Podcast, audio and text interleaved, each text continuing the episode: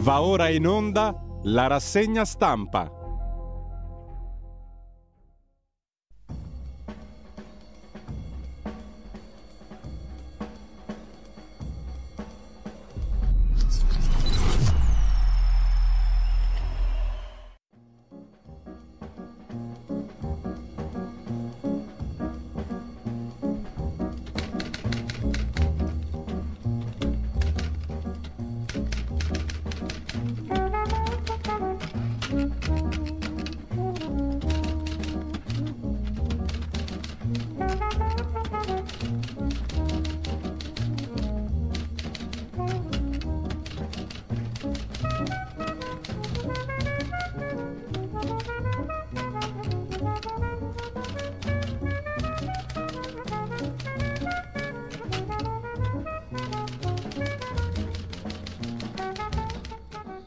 Cordiale buongiorno a tutte le ascoltatrici e a tutti gli ascoltatori da Giulio Cainarca e ben all'appuntamento con la rassegna stampa.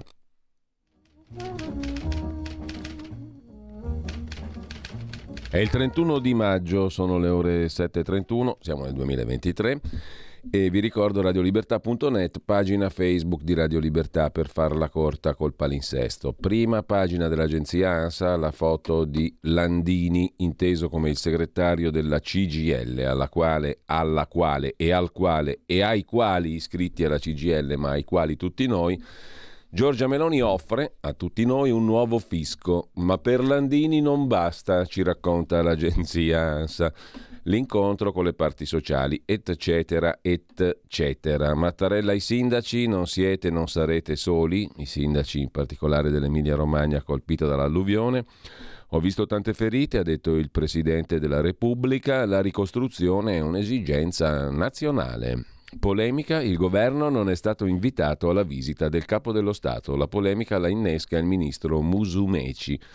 La risposta del Colle, cioè del dottor professor Mattarella, il Quirinale non ha mai fatto inviti. Se qualcuno vuole venire, benvenuto. Cioè vai a stendere le rane in fila una con l'altra, ha detto Mattarella al ministro Musumeci. La Corea del Nord lancia un satellite militare, ma cade in mare. Ferma condanna degli Stati Uniti, aumentano le tensioni nella regione. Professoressa aggredita, il sedicenne è stato arrestato per tentato omicidio, sembra un'ipotesi di reato abbastanza logica. In Sicilia crolla il Movimento 5 Stelle dopo il voto alle amministrative Fratelli d'Italia leader nel centro-destra. Ovunque sostanzialmente cresce la Lega, Forza Italia apre un nuovo corso, PD incolore sintetizza L'agenzia ANSA, il Movimento 5 Stelle, ha occupato la giunta per le elezioni, ira di Fratelli d'Italia, scontro sulle schede nulle, ma il voto slitta di una settimana. I componenti di Fratelli d'Italia parlano di un atto di violenza estrema. Diremmo squadristica? Sarebbe divertente se fosse stata definita così da parte di Fratelli d'Italia. In ogni caso non credo che il popolo italiano sia molto interessato all'occupazione della giunta per le elezioni. Mentre una giovane incinta di sette mesi è scomparsa nel milanese, la famiglia non crede a un allontanamento volontario, la sorella ha postato foto per le ricerche, ha il pancione molto evidente e un tatuaggio. Scivola a centropagina come se niente fosse il MES, meccanismo europeo di stabilità o salva stati che dir si voglia, Mai dovrete passare sul mio cadavere, dicevano tutti quelli del governo, adesso arriva il MES tranquillamente e passerà. La proposta di ratifica in aula alla Camera dal 30 giugno lo ha stabilito la conferenza dei capigruppo. Ma cosa volete che importi? Un punte MES, MES o giù di lì? Attacco con i droni nel cuore di Mosca, ira di Putin, titola ancora l'agenzia ANSA in prima pagina. L'Ucraina ci spinge a reagire, dice il presidente russo. Colpiti tre palazzi della capitale, Kiev si dice lieta per gli attacchi su Mosca, ma noi non c'entriamo nulla, dicono gli ucraini. È morto l'architetto Paolo Portoghesi, aveva qualcosa a che fare con Bettino Craxi, di personalità poliedrica, scrive l'agenzia ANSA, da morti sono tutti validi, il progettista, docente teorico, aveva 92 anni. Nubifragi a Carbonia e nel Sassarese, nel Sulcis in Sardegna 64 mm di pioggia in 90 minuti, strade e scantinati allegati, traffico in tilt in città. Nel frattempo l'Alleanza Atlantica aumenta le forze, la Nato, dislocate in Kosovo. La Russia commenta gli scontri in Kosovo sono provocati dalle forze della Nato. Viene da dire dal 99 però, non da ieri. Tajani assicura gli italiani non sono gravi, gravi nelle condizioni di salute. Continuano le proteste dopo la violenza di ieri con 30 soldati feriti, 11 dei quali italiani. Il ministro degli esteri dell'Unione Europea Borrell dice che è inaccettabile, bisogna ridurre le tensioni, bisogna fare la pace, tutte queste cose giuste, perfette e inappuntabili. Nel frattempo l'ex magistrato Palamara ha patteggiato, ha chiuso il processo principale a Perugia, ratificata dal Tribunale la condanna a un anno, pena sospesa, tutti felici e contenti. Ecco le regole per gli affitti brevi, multe agli abusivi. Codice nazionale, minimo due notti, protestano le associazioni, scrive l'agenzia ANSA. Poi vediamo un po' meglio. Gli esperti chiedono regole sulla intelligenza artificiale. È stata l'urgenza di regole in un settore pervasivo come l'intelligenza artificiale a dettare l'allerta lanciata dal Center for AI Safety, cioè per la salvezza dell'intelligenza artificiale, bla bla bla. Molto bla bla bla, lo vedremo dopo, c'è anche un altro allarme. Uno dei fondatori di OpenAI che gestisce ChatGPT lancia l'allarme. Rischiamo lo sterminio come stirpe umana se diamo troppo spago all'intelligenza artificiale. Niente po', di meno. Ma lo vediamo dopo. Intanto sulla questione della Juve non ci ho capito un tubo, non me ne sono mai interessato, ma il titolo è questo, manovra stipendi, la Juve patteggia 718 mila euro di multa. Il Tribunale federale nazionale sancisce l'accordo con la Procura. Il club della Juve fa sapere noi corretti, ma l'accordo è un punto fermo per ripartire. Però non vi so dire di che cosa si tratti, perché la questione francamente non so se interessi molti o pochi, ma comunque gli Juventini di sicuro, poco importante è. Intanto lasciamo l'agenzia ANSA, andiamo a vedere la questione degli affitti brevi. Ormai tutti quelli che hanno una stanzetta, un garage, un buco, un bidone, si improvvisano gestori di Airbnb e affini, un codice identificativo nazionale, si chiamerà CIN, assegnato dal Ministero del Turismo a ogni immobile a uso abitativo oggetto di locazione per finalità turistiche. L'obbligo di segnalare l'inizio dell'attività per chiunque eserciti in forma imprenditoriale con multe fino a 10.000 euro e nei centri storici delle città metropolitane durata minima del contratto di locazione per finalità turistiche che non può essere inferiore a due notti, fatta eccezione per l'ipotesi in cui la parte conduttrice sia costituita da un nucleo familiare numeroso composto da almeno un genitore e tre figli. Sembra una grida di quelle manzoniane. A proposito, ieri ci abbiamo provato e abbiamo in, registrato l'introduzione, vi ricordate il Manzoni quando per giustificare eh, la storia dei promessi sposi, o meglio, per introdurre la storia dei promessi sposi, dice: Ma io ho trovato un manoscritto secentesco scritto in un linguaggio molto barocco, molto ampolloso, che raccontava però una storia molto bella, quella appunto di Renzo, Lucia e tutto il resto, quella dei promessi sposi. L'artificio, eh, l'espediente del manoscritto secentesco introduce, è l'introduzione appunto ai promessi sposi. E poi il capitolo 1, abbiamo registrato anche quello con la celeberrima quel ramo del lago di Garda, come ha detto la famosa giornalista di Rai 1, mi pare, mm, tal Bortone, ehm, il ramo del lago di Garda e tutto il resto. Abbiamo provato a registrarlo, quindi poi magari lo manderemo in onda, perché no? Una lettura integrale dei Promessi Sposi si impone nel 150 anniversario della morte di Alessandro Manzoni. Comunque sono alcune delle novità del disegno di legge sugli affitti brevi, torniamo lì, su cui è al lavoro la grida. La grida è stata prodotta appunto in tema di affitti brevi. È al lavoro il governo, una bozza circola da queste ore, bla bla bla. Ministra Santanché, vedremo. Quando diventerà più che una bozza una proposta vera ne parleremo di nuovo. Intanto l'allarme di Borrell, l'agenzia Agi lo rilancia in particolare non possiamo permetterci un'altra guerra in Kosovo. Borrell sarebbe l'alto rappresentante della politica estera europea, cioè il Tajani europeo, il ministro degli esteri europeo. La tensione resta alta dopo gli scontri in cui sono rimasti feriti soldati italiani e ungheresi. Ma a proposito di agenzia Agi. C'è un'altra notiziola interessante, la settimana corta in Francia piace quasi a tutti. Secondo il Ministero del Lavoro francese sono già interessati circa 10.000 dipendenti che lavorano in aziende pionieristiche. I risultati sono molto incoraggianti. Ogni tanto si affaccia questa storia della settimana corta, mentre c'è una notizia, un altro personaggio coinvolto nella vicenda relativa alla strage di Erba è morto dopo l'avvocato Gabrielli, un carabiniere, colui che indagò sulla strage di Erba e colui che vide negli occhi di Olindo, quella notte, subito la colpevolezza certa. Era sparito da giorni, si era allontanato da casa mercoledì dopo una lite familiare. Il suo corpo è stato rinvenuto in un bosco. Si tratta di Luca Nesti, 55 anni, luogotenente dei carabinieri della stazione di Costa Masnaga in provincia di Lecco. Indagò a suo tempo anche sulla strage di Erba, fu colui che individuò Olindo come il colpevole subito nella notte della strage, perché lo capì dagli occhi. Da mercoledì vigili del fuoco e forze dell'ordine lo stavano cercando, dopo che in seguito a una lite familiare si era allontanato da casa portando con sé l'arma di ordinanza. Il suo corpo è stato rinvenuto in un bosco vicino a dove viveva, scrive l'agenzia Agi, che non aggiunge di più. Non si sa se, se o meglio, l'agenzia Agi non racconta se si è ammazzato con l'arma d'ordinanza che aveva portato con sé o in che modo è stato trovato morto, è stato rinvenuto in un bosco, finita lì. Con ciò lasciamo anche l'agenzia Agi e andiamo ad ADN Kronos, laddove c'è l'andrangheta. Il comandante della Guardia di Finanza in Emilia-Romagna ha detto che la mafia non si ferma di fronte a nulla. Sono stati sequestrati beni per 50 milioni di euro. Le mafie non si fermano di fronte a nulla, non si sono fatte intimorire dal Covid e nemmeno le alluvioni sono riuscite a bloccarle, ha detto il generale di divisione della Guardia di Finanza Ivano Maccani, comandante regionale Emilia-Romagna della Guardia di Finanza. Sentiamo un po'. La Guardia di Finanza di Bologna è impegnata in un'operazione volta allo smantellamento di una complessa rete criminale dedita al traffico internazionale di stupefacenti. Oltre 160 militari sono impegnati nell'esecuzione di 41 ordinanze di custodia cautelare emesse dal GIP del Tribunale bolognese. Gli arresti in varie regioni italiane nei confronti di appartenenti a un'associazione a delitto Vabbè, quel che l'è. Eh, ci siamo fermati lì, non so perché, comunque poco importante perché mh, 41 soggetti sono stati colpiti da altrettante misure cautelari personali soggetti ai quali abbiamo sottratto beni per oltre 50 milioni di euro. 50 milioni di qui, 50 milioni di là, ma l'andrangheta è più viva che mai. A Bergamo preparava attentato incendiario, è stato fermato un minore, sostenitore dell'ISIS, dello Stato islamico.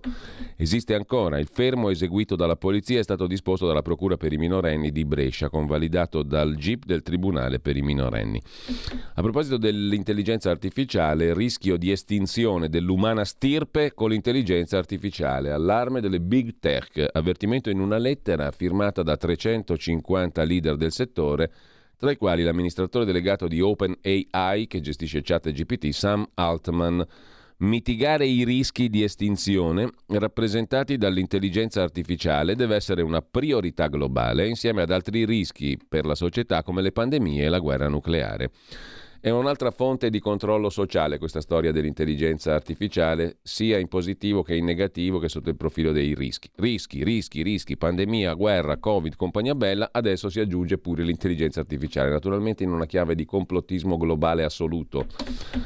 Mm, è quanto si legge nella sintetica allarmante dichiarazione firmata da oltre 350 ricercatori e leader dell'industria dell'intelligenza artificiale, tra i quali Sam Altman, amministratore delegato di OpenAI, e 38 membri dell'unità di intelligenza artificiale di DeepMind di Google.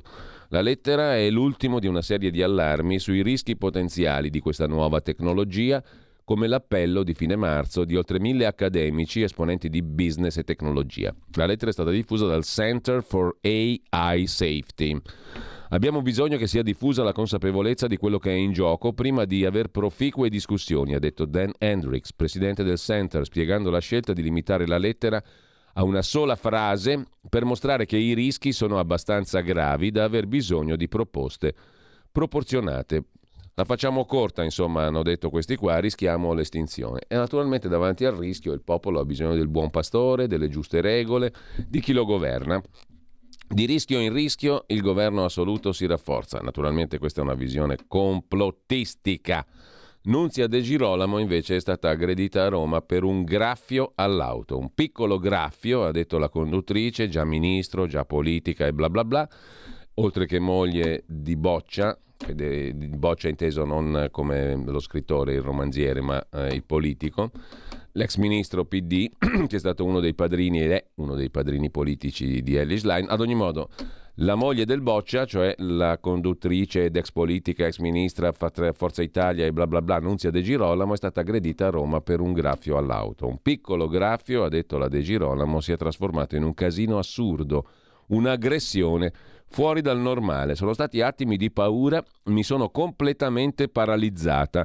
Ho sperato che quel ragazzo non aprisse la portiera della mia auto. Sarebbe potuta finire male per la straordinaria follia di un uomo, ha detto Nunzia De Girolamo ancora incredula, commentando l'aggressione subita in auto nella centralissima via Mazzini a Roma. Capita a tutti avere un lievissimo sinistro, soprattutto in una città trafficata. Un piccolo graffio si è trasformato in un casino assurdo, un'aggressione fuori dal normale, con calci violenti contro la mia portiera e la conseguente rottura di uno specchietto della mia auto.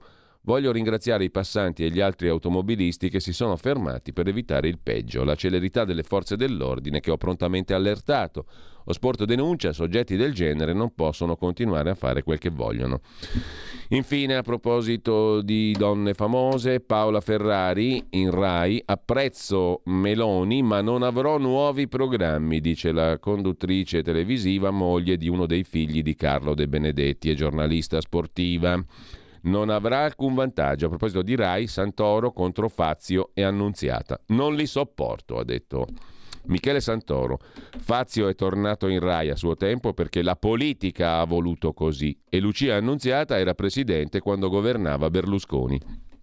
La Rai ha avuto una perdita con l'addio di Fazio Annunziata, ma io non sopporto nessuno dei due, ha detto Michele Santoro, le narrazioni che fanno sono sempre un po' farlocche. Non è vero che Fazio è stato 40 anni ininterrotti in Rai. È andato via a lavorare alla 7 quando era di Telecom.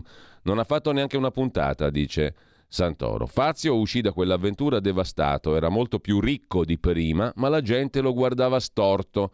Io non rientrai in Rai, lui invece sì non è rientrato solo per i buoni uffici del suo agente, è rientrato anche perché la politica ha voluto che lui tornasse. Quanto a Lucia Annunziata, quando lasci la RAI dicendo che non sei d'accordo con questo governo, uno si deve ricordare che è stata il presidente di garanzia quando a governare era Silvio Berlusconi. Lucia Annunziata è subentrata a Paolo Mieli che si dimise dopo aver posto come condizione il rientro di Enzo Biagi, Daniele Luttazzi, Michele Santoro.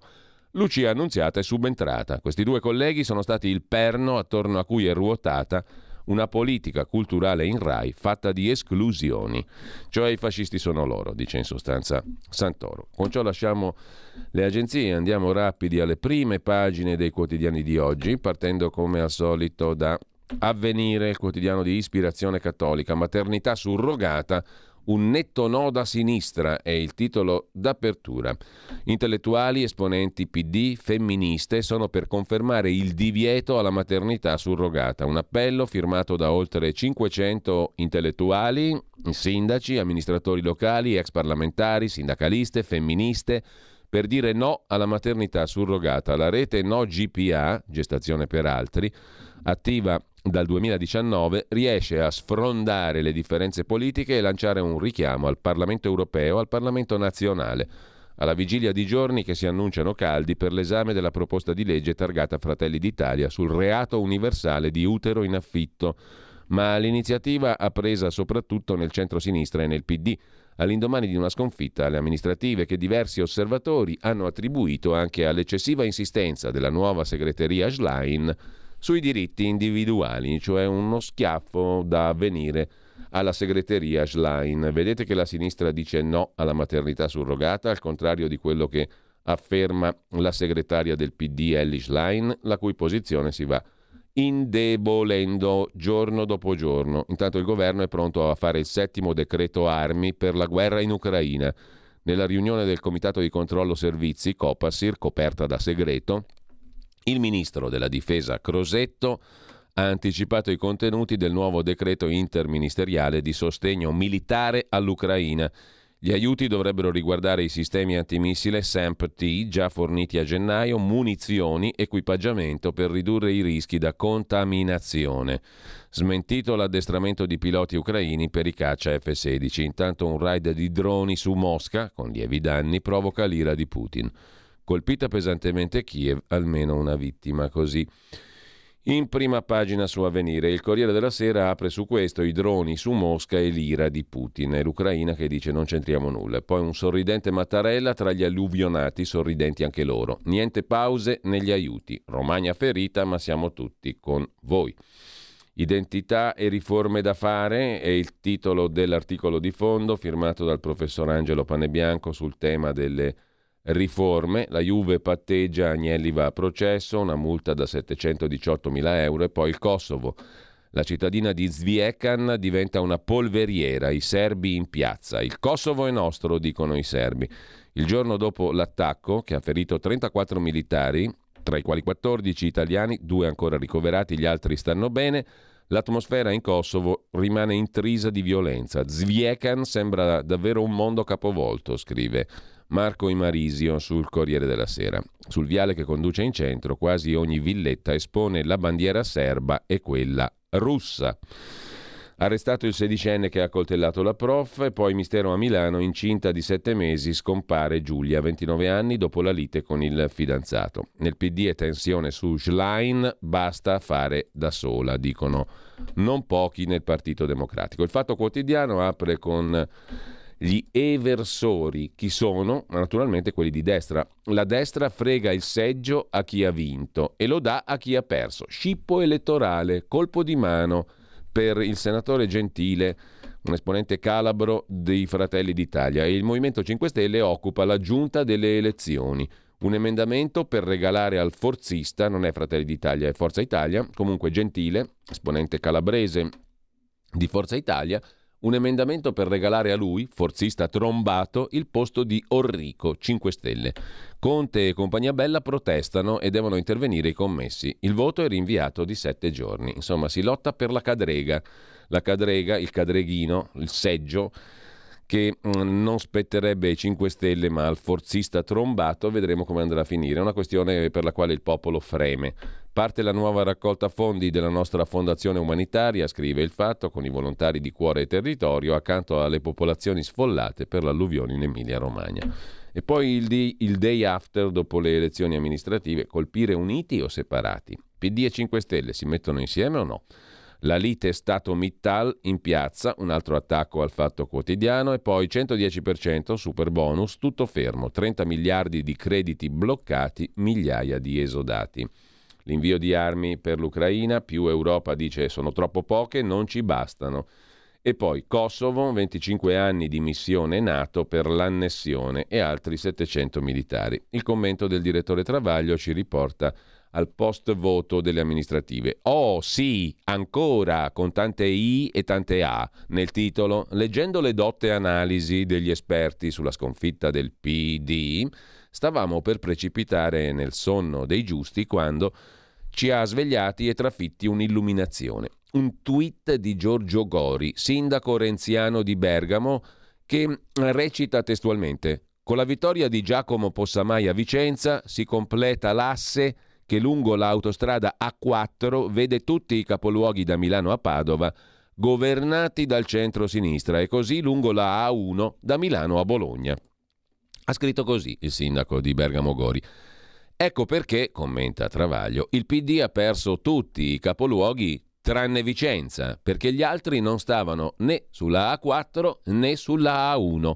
È tutta una questione autostradale, non sono i programmi e le alleanze a mobilitare gli elettori, ma il profumo dell'asfalto e dei panini camogli. Resta da spiegare perché Gori tronchi la A4 a Padova anziché a Trieste, dove c'è un sindaco di destra al quarto mandato, e la A1 a Bologna anziché a Napoli, forse perché in mezzo c'è una decina di capoluoghi di destra, ma a dettagli a parte il ragionamento fila.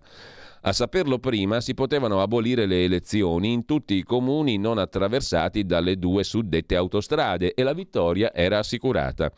Nell'attesa commuovono altre ficcanti analisi, di cui la più originale è che si vince al centro, con più riformismo. Infatti ha vinto l'estrema destra, di cui non si ricordano riforme a memoria d'uomo. Lasciamo con ciò l'inappuntabile, ineccepibile, indispensabile fatto quotidiano e andiamo all'inappuntabile, ineccepibile, indispensabile giornale di mm, eh, Augusto Minzolini, per ora in parte di Berlusconi, in parte dell'ottimo Angelucci. È lì in crisi di nervi, il PD la scarica già, esaltata e abbandonata, distrutta dalla stampa amica, Schlein si sfoga. Non statemi addosso, ma nel partito sono già pronti a farle le scarpe. E poi, così, en passant, il MES arriva in Parlamento a fine giugno un mese per l'intesa. Il controverso MES, o meglio la proposta di legge di ratifica che l'Italia, unico tra gli Stati dell'Unione Europea, non ha ancora approvato, arriva in aula alla Camera e ci arriva su pressione delle opposizioni che nella capigruppo a Montecitorio strappano la calendarizzazione. Discussione generale il 30 giugno. Parliamo di MES con un certo distacco, scrive Vittorio Macioce nel commento del giornale intitolato Il dilemma italiano come se non fosse un tabù, un tranello, una sigla che nasconde troppe cose. Il MES adesso è una questione politica, con riflessi internazionali, segna il ruolo dell'Italia in Europa, è una scelta da fare, con cui fare i conti senza nascondersi. Il tempo sta finendo. Fate presto, vi ricordate quando arrivò Mario Monti? Tra un mese bisognerà dire qualcosa, perché l'errore più grande è quello di apparire come i sabotatori, quelli che ti lasciano in sospeso e si impuntano. L'Italia è l'unica che non ha ratificato il nuovo accordo. È in una posizione scomoda, ma non è un capriccio. Il meccanismo europeo di solidarietà, il MES, non è a costo zero. È un organismo nato nel 2012 per prestare assistenza a stati in difficoltà finanziaria. A partire dal 2017 si è iniziato a discutere di una possibile revisione del trattato istitutivo. Una delle novità principali della riforma è che si prevede che il MES possa sostenere il fondo di risoluzione unico per le banche, un paracadute per le banche europee in difficoltà alimentato dalle stesse banche e non dagli stati. L'obiettivo è stabilizzare i mercati occidentali di fronte a gravi crisi bancarie e finanziarie è una sorta di mutuo a cui accedere se si rischia la bancarotta. La capacità di prestito è di circa 500 miliardi. Il MES ha un capitale sottoscritto pari a 704,78 miliardi, di cui il 17,75% garantito dall'Italia. Così sembra un affare. I problemi cominciano se quei soldi accetti di usarli e non hai conti pubblici in regola. A quel punto il direttore del MES, la Commissione europea e la BCE potrebbero commissariare la politica economica. In realtà l'Europa già condiziona la legge di bilancio. In Italia lo sappiamo, la parola chiave è fiducia. Ci si può fidare dell'Europa? La risposta dovrebbe essere scontata, scrive Vittorio Macioce sul giornale. Siamo tra quelli che hanno fondato il nucleo dell'Unione Europea, il Trattato di Roma, eccetera, eccetera. Se non ci fidiamo noi, chi dovrebbe fidarsi? Ma non tutto è così semplice, l'Europa ci ha messo del suo, la sfiducia che a volte si respira verso di noi è frutto di una fragilità alla sciagura dei conti pubblici italiani, i nostri debiti ci rendono ricattabili. Il problema dunque non è il MES, siamo noi, è questo che rende la posizione italiana difficile. L'Italia o è in grado di vincere la partita sul MES o finirà per pagare il suo no a caro prezzo. Il guaio è che in questa situazione non abbiamo alleati, tutti gli altri stati hanno firmato, possiamo provare a chiedere modifiche ma saranno marginali, l'unica possibilità è ottenere il massimo beneficio per il nostro sì, far sentire il peso di una scelta che non ci convince, ma a cui tengono tutti in Europa e vedere tutto questo, in Europa e non solo, attenzione, e vedere tutto questo come un rilancio e non una resa. Ratificare il MES non significa usarlo, è una possibilità che non siamo costretti ad accettare. Ci tocca fidarci non solo degli altri, ma soprattutto di noi e di chi aveva detto mai il MES e adesso se lo firma. Quindi fidiamoci, fidiamoci che va sempre bene. Andate avanti a fidarvi, fidatevi. I droni ucraini colpiscono Mosca, l'ira di Putin e poi l'allerta Kosovo, rischio infiltrati dal Cremlino, sottolinea Fausto Biloslavo in prima pagina su Il Giornale. La cestista Paola Egonu giocherà a Milano per il vero volley. L'Italia è razzista, ma i soldi no. Il doppio pesismo della pallavolista, ricorda Riccardo Signori. E poco altro. Insulti per le lodi alla Premier. La cantante Arisa rinuncia al gay pride. La sua abiura non è bastata al popolo arcobaleno. La cantante Arisa, che ha lodato Giorgia Meloni, è stata presa di mira dai social. So problemi. Mentre il quotidiano nazionale, Nazione Giorno e Resto del Carlino, apre con Meloni che promette ai sindacati meno tasse e Mattarella tra gli alluvionati. Siamo con voi il titolo. d'apertura. Il mattino di Napoli sul fisco, aiuto ai redditi bassi. Giorgia Meloni ha detto vogliamo ampliare il primo scaglione dell'IRPEF, cioè meno tasse, più incentivi, stabilità, revisione del sistema pensionistico, ma soprattutto meno tasse. Giorgia Meloni ha delineato i piani fiscali del governo. Punto primo, riduzione progressiva delle aliquote IRPEF, cioè ampliare sensibilmente lo scaglione più basso per ricomprendervi molti più lavoratori mettere nello scaglione più basso delle tasse tanti contribuenti in più, cioè far pagare meno tasse a tanti cittadini in più. Questo è l'obiettivo enunciato dal Premier Giorgia Meloni. Kosovo nel caos e poi stop alle armi, metal detector nelle scuole. A Napoli è emergenza bullismo, scrive il quotidiano napoletano il mattino in prima pagina. Metal detector e cani antidroga all'ingresso di scuola. È il primo esperimento messo in campo dai carabinieri per sensibilizzare i giovani napoletani sul tema delle armi. Prima tappa all'Istituto Giustino Fortunato. Tutto si è svolto in sintonia coi vertici della direzione della scuola, del Vomero, in un'ottica in cui controlli e deterrenza vanno portati avanti accanto alla ricerca di dialogo. Negli ultimi mesi il sequestro di armi nelle fasce giovanili napoletane è decisamente aumentato. La campagna accedera anche sul piano per dotare le scuole di psicologi. Il tempo di Roma apre con la sinistra in crisi di nervi dopo il voto delle amministrative. Conte, 5 Stelle, gela Ellis Line. Col campo largo non si vince, ha detto Giuseppi. Calenda attacca il Movimento 5 Stelle. Dopo la sconfitta elettorale parte il processo a Schlein. Sotto accusa il cerchio magico della segretaria del PD. Ellie Schlein ha già registrato un record. Nessuno peggio di lei nel Partito Democratico, scrive il Tempo di Roma con una fantastica, come al solito, vignetta di Osho che raffigura Enrico Letta, la foto vignetta, e che cazzo a sto punto rimanevo io, no? Molte risate, molto bella, interessante, geniale. Veramente. I sospetti di Salvini sui nomi famosi dei giochi, Olimpiadi Milano Cortina 2026, qua necessita la questione di un ulteriore approfondimento.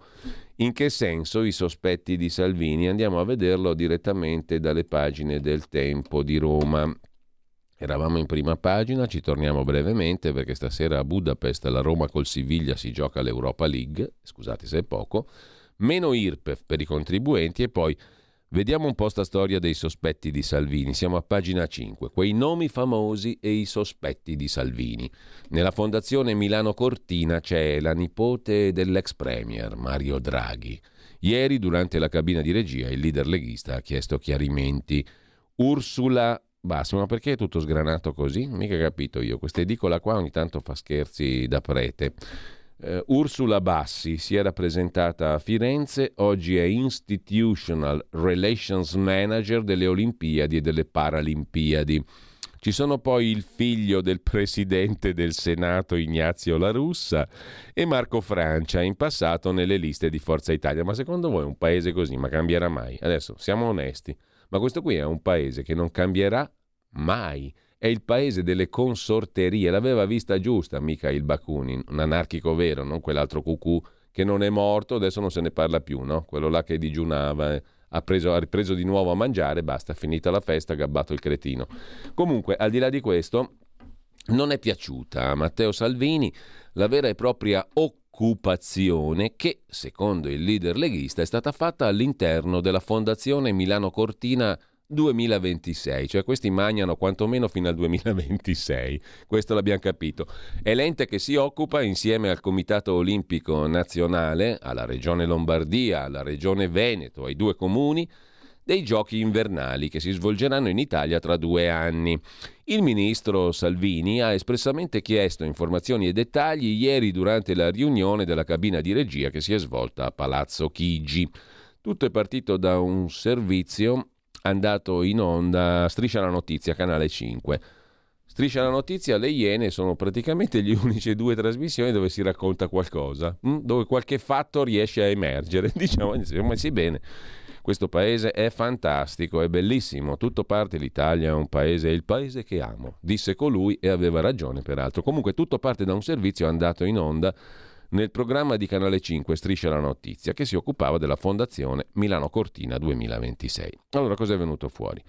L'inviato di Striscia si è soffermato sui collaboratori che in molti casi hanno cognomi noti e un passato in politica, a destra, a sinistra, al centro. Tra i nomi che compaiono all'interno della Fondazione Milano Cortina, Lorenzo La Russa. Sì, avete indovinato, è lui, è il figlio del presidente del Senato Ignazio. E poi Lavinia Prono, ex segretaria dell'attuale presidente del Senato La Russa. Cioè la Russa ha piazzato il figlio e la sua ex segretaria nella Fondazione Milano Cortina 2026. Tra i nomi figurano anche quelli di Antonio Marano, già leghista a suo tempo, Bossiano, ex presidente di Rai Pubblicità, sottosegretario alle telecomunicazioni durante il primo governo Berlusconi, e Marco Francia, candidato in passato con Forza Italia. Altro nome eccellente è quello di Livia Draghi, sì, anche in questo caso non è un'omonimia ininfluente, è proprio parente, è nipote dell'ex premier e presidente della Banca Centrale Europea Mario Draghi. Ma i 5 Stelle non mangiano anche loro come gli altri? Dovevano aprire il Parlamento come la scatola del tonno, poi hanno visto che dentro la scatola c'era il tonno e si sono mangiati il tonno. E continuano a mangiarlo, perché per quanto riguarda il Movimento 5 Stelle figura Domenico De Maio, che era il vice capo della segreteria dell'ex ministro De Maio per le politiche giovanili e lo sport, Vincenzo Spadafora, mentre in quota centro-sinistra c'è eh, Ursula Bassi, ex candidata al comune di Firenze, e Jacopo Mazzetti, che ha lavorato per l'assessorato allo sport del comune di Milano. L'inviato di Striscia ha chiesto spiegazioni alla fondazione che ha risposto che nella selezione non c'è stata nessuna ingerenza da parte della politica. Matteo Salvini però ha voluto vederci chiaro e ha chiesto chiarimenti durante la cabina di regia che si è svolta ieri e che ha analizzato il lavoro fatto in questi mesi, prossimi passi per la manifestazione. Complimenti e applausi. Le consorterie, diceva l'ottimo Mikhail Bakunin, un anarchico vero Vuoi vedere che adesso... Ma lasciamo perdere. Lasciamo perdere e torniamo invece a vedere le prime pagine. Repubblica, eh, eccola qua che l'edicola comincia a macinare come, come da par suo. Eh, calma, pazienza, perché deve comparire la prima pagina di Repubblica. Nel frattempo facciamo in tempo ad ascoltare il primo capitolo dei Promessi Sposi. Fresco, fresco, proprio dai, buttalo là, così. No, ecco è comparsa Repubblica. Ci siamo schivati i promessi sposi. Repubblica apre la prima pagina con i tormenti del PD che è una roba molto manzoniana come titolo, no? sono i tormenti, la notte tormentosa dell'innominato. Il giorno dopo la sconfitta Schlein deve fare, era come in un covile di pruni, diceva il Manzoni, no? quello si rigirava nei suoi tormenti come in un covile di pruni. Bellissima espressione che a occhio e croce quasi nessuno intenderà e quindi fate una bellissima figura citandola in società. I risultati deludenti delle amministrative creano tensioni all'interno del PD Parla Renzi, intervistato da Repubblica, fare luce su politici e cronisti registrati dai servizi. Vede il marcio non solo in Danimarca, bensì anche in Italia, dice Renzi. E Cantone, magistrato anticorruzione, abolire l'abuso d'ufficio aiuta la corruzione. Bello, ben detto, ineccepibile, bravo, bene, bis. Record nello spazio, 17 astronauti in orbita. Dalla Stazione Spaziale Internazionale una parte dei 17 astronauti attorno alla Terra. Per qualche ora presenze senza precedenti, ci informa Repubblica. Ce n'è tanta di gente nello spazio, diciamo così. E intanto il sociologo Ilvo Diamanti nota che, dopo il voto amministrativo, abbiamo capito una cosa, è finita la storia dei legami tra partiti e territori. Molto interessante. Intelligenza artificiale, ora tra i rischi anche la nostra estinzione, scrive Repubblica con Pierluigi Pisa in prima pagina. L'umanità potrebbe estinguersi per colpa dell'intelligenza artificiale. L'allarme esplosivo arriva da coloro che hanno acceso la miccia. Sam Altman, CEO di OpenAI, è tra i principali firmatari di questa lettera inquietante che servirà senza dubbio a dire noi siamo consapevoli del rischio, però adesso vi proponiamo noi le soluzioni. Popolo, seguici. Stretta su Airbnb, minimo due notti per i soggiorni in città, la proposta governativa della ministra Santanché. Ma andiamo a vedere anche la consorella di Repubblica, la stampa di Torino, che apre la sua prima pagina con un virgolettato che introduce un'intervista, niente po', po di meno che a Romano Prodi, il nuovo che avanza dopo essere avanzato. Sceglie parole severe, in questi giorni, dice Prodi, sono emersi due segnali nuovi che non si debbono sottovalutare. Nessuno ha ragionato su un sistema informativo che dopo decenni di duopolio si sta trasformando in un monopolio della destra, con Giletti che arriva, ritorna e fa il monopolio dell'informazione insieme a Nicola Porro. Così siamo davanti a un governo che punta a prendersi tutto, ammonisce il professor Prodi. C'è una parola semplice che riassume tutto questo autoritarismo. Così si sta cambiando la natura del paese, dice Romano Prodi. In Italia c'è un'involuzione autoritaria. Naturalmente questa cosa di Prodi poi verrà commentata, verrà dileggiata, si perderà un sacco di ottimo e prezioso tempo su questa cazzata. Dopodiché passeranno il MES, la mancata riforma di questo e di quell'altro, no, però bisogna parlare di quello che ha detto Prodi. In Italia c'è un'involuzione autoritaria, c'è il fascismo. No, ma che il fascismo non c'è, noi siamo bravi, siamo democratici e bla bla bla bla bla bla bla bla bla bla bla bla. Tutto già visto, tutto già sperimentato. Nel frattempo prendetevi paura per l'intelligenza artificiale e per la guerra. Quella forse è la, la, possibilità più rischiosa che abbiamo davanti, ma non importa. Noi, minoranza serba, costretti all'apartheid. Al bar di Svecian, Tomislav Milentievich e i militari di KFOR italiani, ungheresi, polacchi e americani sedevano agli stessi tavolini fino a due giorni fa, quelli con vista sulle colline sulla fortezza medioevale.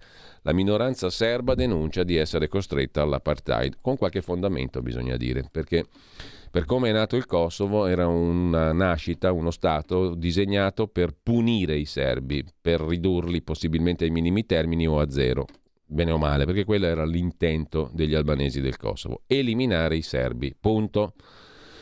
Questo non vuol dire prendere parte in maniera cieca per l'uno o per l'altro, però la verità è quella. Il Kosovo nasce per dare una bastonata ai serbi e indirettamente anche ai russi, fin dal 99.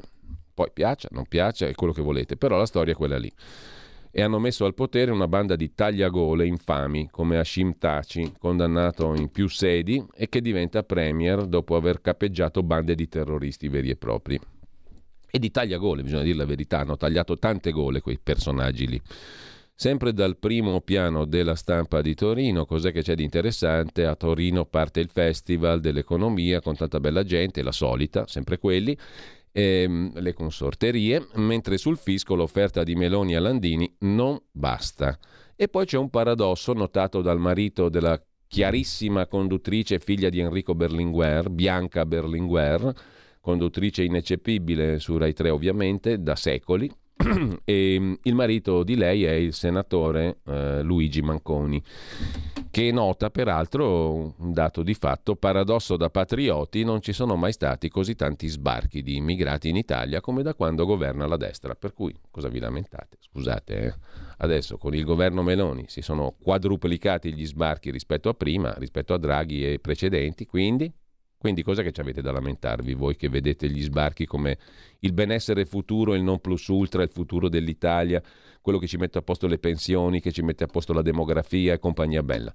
Rallegratevi con il governo di destra che ha quadruplicato, quintuplicato gli sbarchi in Italia, o no? Nel frattempo lasciamo la prima pagina della stampa e andiamo come un solo uomo, anche se siamo in due, saluto e ringrazio in parte tecnica Federico Borsari in regia, a vedere la verità, sempre che la nostra edicola ci consenta di farlo. Intanto che siamo, a che ora siamo giunti? Siamo giunti alle 8.13 e eh, ve lo ricordo perché qualcuno di voi magari lo avrà dimenticato, questo è un giorno eccezionale, è un giorno straordinario, non si è mai visto nella storia dell'umanità il 31 maggio del 2023, pensateci. Perché... Esatto. Eh, esatto, è inoppugnabile più che esatto, diciamo, è esatto e inoppugnabile, tutte e due le cose. Per cui pensateci un attimo e rendetevi conto che state vivendo una giornata eccezionale, che non c'è mai stata e che non ci sarà mai più. Oggi è un giorno straordinario, sempre, tutti i giorni, ma conviene ricordarselo, no? Cosa dite? La verità questa bella parola che è una bellissima testata, diciamo che eh, dopo il Corriere Repubblica, la stampa, il giornale, il fatto è il nostro quotidiano preferito insieme a tutti gli altri, per la Schlein è già conto alla rovescia. La vede male il direttore Maurizio Belpietro per la segretaria del PD. I 5 Stelle a pezzi in fuga dal campo largo. Nel PD sono in molti a scommettere che la segretaria, ribattezzata Ellie Nine, cioè no, Schlein poco, Nine no, non resterà in carica fino alle elezioni europee, in vista delle quali c'è movimento anche nel centrodestra, la Lega cerca una nuova casa. Nel frattempo Italia e Francia affermano la follia degli Euro 7, la roba delle automobili, e poi sugli affitti brevi il governo fa autogol, norme socialiste, secondo Daniele Capezzone, un brutto scivolone, quello proposto da Daniela Santanché sulla regolamentazione estrema, molto leguleia, molto da grida manzoniana eh, le grida, manzonia, le grida manzoniane è um, sì, una roba così l'abbiamo letta prima, molto dettagliata, molto leguleia. Paolo Del Debbio, di che cosa si occupa? Mm, delle tendine sparite alla prima puntura di Zanzara. Protesta meteora. Boh. Questo è un titolo molto criptico e in quanto tale assai, assai interessante. Come di incanto, scrive Del Debbio, da par suo va detto, le tende e le tendine sono scomparse. I giovani e le giovani universitarie che protestavano per il caro affitti si sono dispersi, hanno abbandonato i loro campeggi di battaglia, dall'oggi al domani senza una spiegazione. Tutto questo nonostante il fatto che giornali tv radio si erano recati ad ascoltare le ragioni della loro protesta. Ah, ho capito, sono sparite le tende di quelli che protestavano per il caro affitti perché sono arrivate le zanzare. Ci sono arrivato pure io.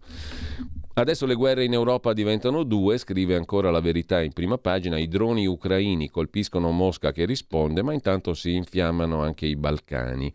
Il segretario del Partito Popolare Serbo parla di patti violati, provocazioni continue dei kosovari, così non si può andare avanti. Dopodiché abbiamo la cantante Arisa, da icona gay a reietta perché non ha insultato Giorgia Meloni, e naturalmente non è la verità se non parla almeno in una pagina o due di vaccini. Vaccini, effetti avversi e decessi, AIFA, Istituto Superiore Sanità e Istat negano i dati alla faccia della trasparenza. Non ce lo vogliono dire.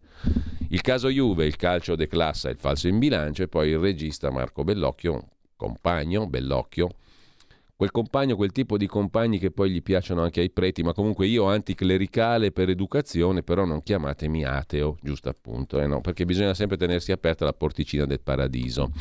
Con ciò lasciamo la verità e andiamo a vedere anche libero. Anche qui la nostra edicola ci fa penare, ma poi ci fa anche godere. Quindi apriamo la prima pagina di Libero e andiamo a vederci un bel virgolettato. Le parole di Ellie Schlein dopo il tracollo elettorale. Non statemi addosso. Esplode la Schlein, sintetizza Libero cioè esplode il poco. Il PD processa la segretaria mai amata. Nelle chat i compagni la sfottono e anche Conte frena sulle alleanze. Mentre volevano provare a isolare Giorgia Meloni sono rimasti isolati, scrive Fausto Carioti. Il Partito Democratico invece ha proposto di ripartire da Gorgonzola, dove ha vinto. Tutti giù dal carro, le penne VIP hanno già scaricato Elli, la solita cantante a risa che si è fatta pubblicità gratis, e gli ultraverdi sul web è ora della violenza. I messaggi sui gruppi Telegram degli ultraverdi. Il caso Tortora raccontato dal suo avvocato, un libro recensito da Vittorio Feltri a pagina 26 e Feltri parla con cognizione di causa della questione perché fu tra i non molti, anzi tra i pochi giornalisti che difesero a suo tempo Tortora dalle ingiuste accuse. In un libro il suo avvocato Raffaele Della Valle, che avete sentito diverse volte anche intervistato qui in radio da Pierluigi Pellegrin, ricostruisce la tragedia giudiziaria che coinvolse il famoso giornalista. La giustizia fallace continua a fallire. In un libro, appunto, l'avvocato Della Valle parla di sciatteria, pressapochismo, inosservanza delle norme processuali come durante l'Inquisizione. E viene di nuovo a proposito la storia della colonna infame del nostro carissimo amico Alessandro Manzoni. Francesco Costner, Raffaele della Valle sono i due autori del libro intitolato Quando l'Italia perse la faccia, l'orrore giudiziario che travolse Enzo Tortora. Edito da Pellegrini Editore, 160 pagine, 15 euro, prefazione di Salvo Andò, postfazione di Santo Emanuele Mungari. Il lettore dirà, ma allora è una fissazione. Ancora Enzo Tortora?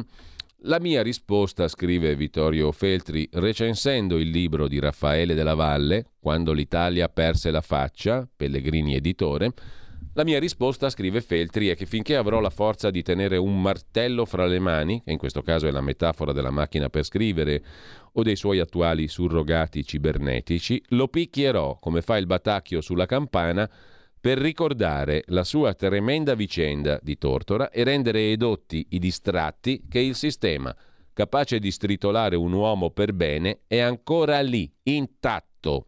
Una macchina che si avvale di magistrati negligenti e bisognosi di fama in perfetta sincronia svizzera, nel senso dell'orologio, con la cricca di giornalisti cicisbei delle procure e, nel caso di Tortora, invidiosi di un collega mille volte più bravo di loro.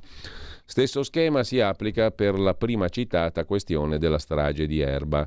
Fuori da qualsiasi dubbio, non è questione di, di legittimo di, di, dubbio e di legittimo sospetto, mh, mm, al di là di ogni ragionevole dubbio, no, anche in quel caso siamo nella certezza certezza, si può ben dire dopo tanti anni, però non si può riaprire il tutto. Anzi, chi cerca di riaprire la vicenda ne subisce delle conseguenze, come avremo modo di commentare e di vedere a breve. L'occasione di riparlarne di Tortora sta in un libro che consiglio vivamente, scrive oggi su Libero Vittorio Feltri il libro appunto di Raffaele della Valle, Quando l'Italia perse la faccia, l'orrore giudiziario che travolse Enzo Tortora. Della Valle è stato il primo difensore di Tortora, identificato con il suo cliente al punto di soffrire quanto Enzo, una lacerazione del cuore e della mente che non gli ha tolto la lucidità del grande avvocato, come del resto fu magnifica la squadra dei legali di Tortora. Lo dico a ragion veduta, io seguii il processo a Napoli, scrive Feltri. E facendo il mio modesto lavoro di cronista non penzolante dalle labbra degli inquirenti, anzi inquisitori, ma propenso, come prassi notturna, a leggere le carte processuali invece che giocare al tavolo della noia con gli stimati colleghi specializzati nelle carte da poker o da scopa, mi sono trovato a essere testimone angosciato di un'innocenza che zampillava come una fontana da quelle che avrebbero dovuto essere prove per inchiodare l'imputato. Esempio, i pubblici ministeri scovarono sull'agenda di un camorrista, tale Giuseppe Puca, il nome Tortora seguito da un numero. Mi dissi, provo. Dalla camera di hotel afferrai la cornetta. Mi rispose sgraziatamente, minacciosamente, un signor Tortona, napoletano. Mi stramaledisse, non era lui il fottutissimo Enzo Tortora. Erano così predisposti a incastrare Tortora che interpretarono a comodo loro e delle loro tesi scombinate la grafia del camorrista Giuseppe Puca. Incredibile? Normale.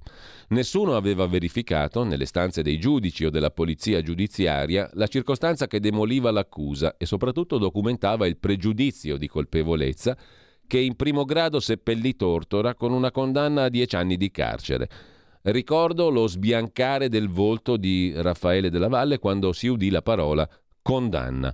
Stupore assoluto anche nel sottoscritto. Ma non è questo lo scampolo di memoria più amaro. La proclamazione della sentenza, scrive Vittorio Feltri, suscitò mugugni di soddisfazione in troppi cronisti che facevano sfacciatamente il tifo per i camorristi accusatori. Ci sono fatti che non si possono cancellare e pesano ancora. Mi consola appena il rivedere a pagina 122 del libro la fotografia di Della Valle in lacrime dopo la sentenza di assoluzione. Chiarisco, non rivendico una superiorità morale rispetto ai gazzettieri segugi da procura amanti della briscola e dell'azzardo. Il fatto è che detesto quei passatempi e li fuggo come la peste. Sono superiore nei passatempi, tutto lì.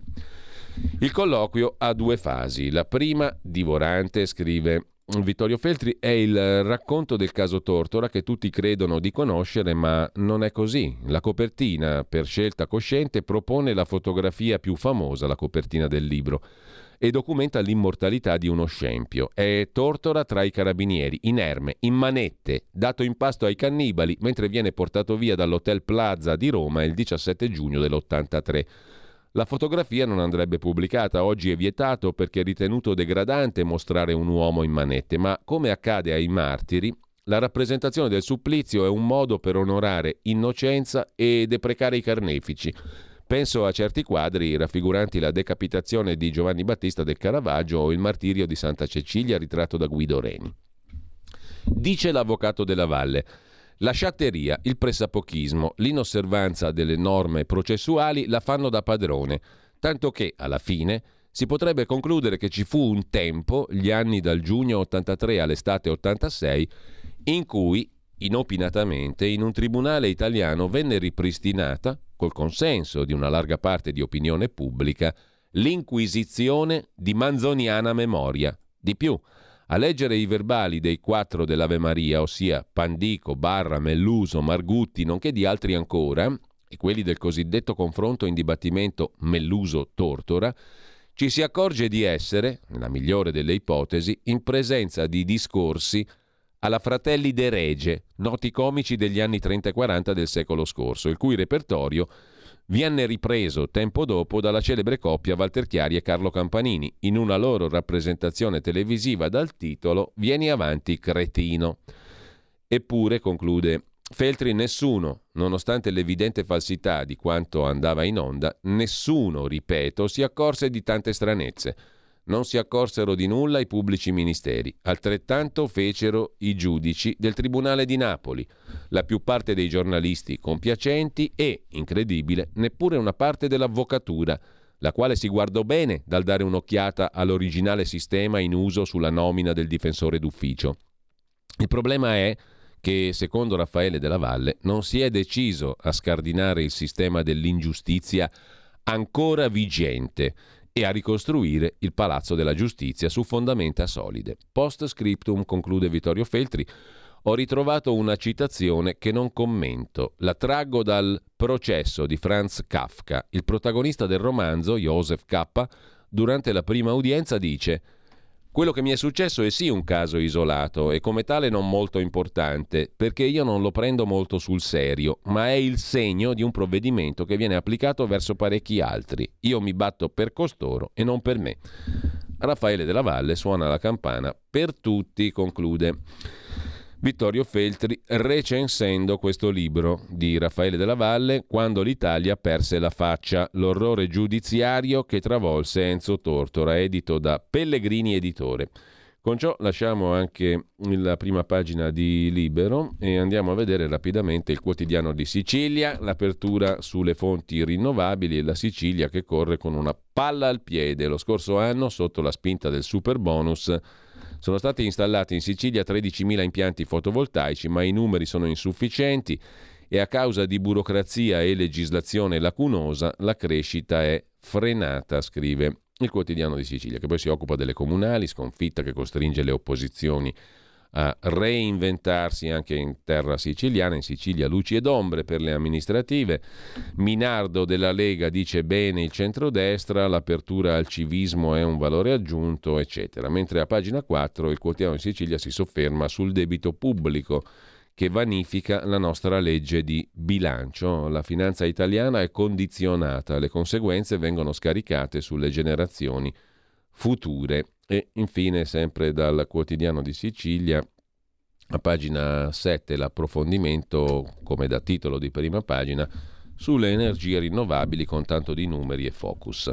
Vediamo anche il titolo del manifesto, il quotidiano comunista che apre con il pugno a Mosca, cioè l'attacco di droni nel cuore di Mosca. Danni lievi, ma lo shock è grande. Ora la capitale russa è a tiro. Secondo Putin è terrorismo. Il Sudafrica potrebbe concedere l'immunità a Putin per un vertice internazionale. Morti anche a Kiev e Belgorod, la guerra è in ottima forma anche nei Balcani. Ma c'è anche un altro titolo in prima pagina sul manifesto che ha a che fare con la questione dell'autonomia. Quadro da buttare, la legge Calderoli sotto attacco. Al Senato le audizioni sull'autonomia differenziata cuociono a fuoco lento il disegno di legge quadro Calderoli. Costituzionalisti, ma anche Confindustria e ABI, denunciano i rischi. Villone porta una proposta di emendamenti, domani arrivano le firme per una legge di iniziativa popolare, scrive il manifesto.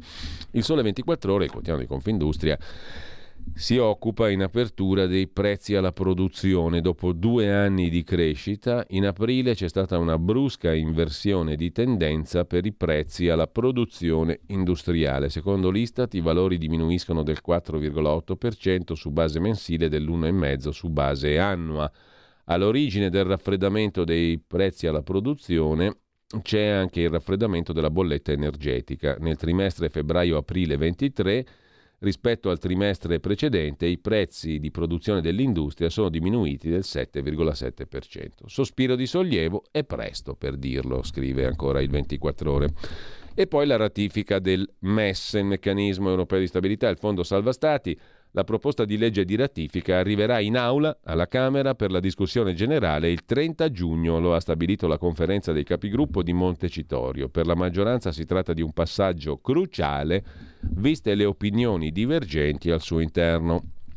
Infine dalla Francia, maxi investimento di Stellantis.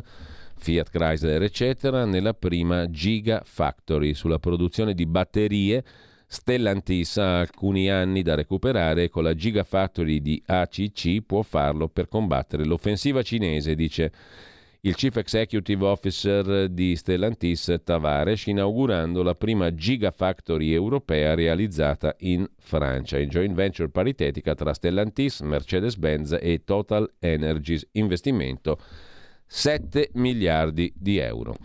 C'è un altro argomento in prima pagina sul quotidiano di Confindustria, la grande crescita delle banche ombra, shadow banking può diventare un focolaio di crisi. Dopo l'ultimo mm, eh, rialzo dei tassi di interesse, ai timori delle autorità di vigilanza globali si sono aggiunti quelli del sistema finanziario ombra. Eh, le banche ombra in Europa valgono più di 30 miliardi. Vediamo anche la prima pagina del foglio.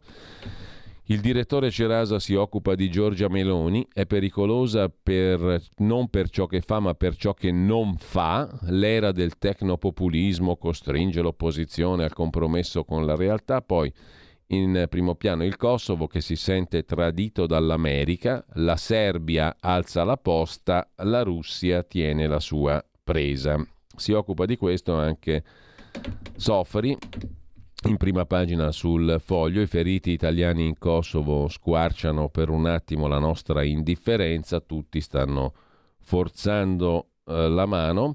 E ancora in primo piano sul foglio di oggi, oltre a Meloni e Salvini, due logiche opposte, il leghista Irride Schlein sconfitta, la Premier la difende, Vediamo se c'è qualcosa di divertente nell'Andreas Version di Andrea Marcenaro. Non l'ho ancora letta, la leggiamo insieme, cerchiamo di leggerla insieme. Buttiamo ogni anno 60 milioni di chili di medicinali, più o meno un chilo a testa. Sprechiamo tonnellate di farmaci prima che scadano, altre tonnellate prima di iniziare la terapia e magari di concluderla.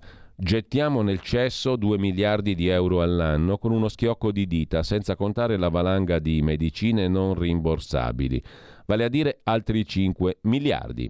E in tutto questo, che è un vero e proprio baccanale della salute, il PD non sa trovare la miseria di una pillolina che gli stoppi la cacarella? Si conclude così Andrea Sversion di Andrea Marcenaro.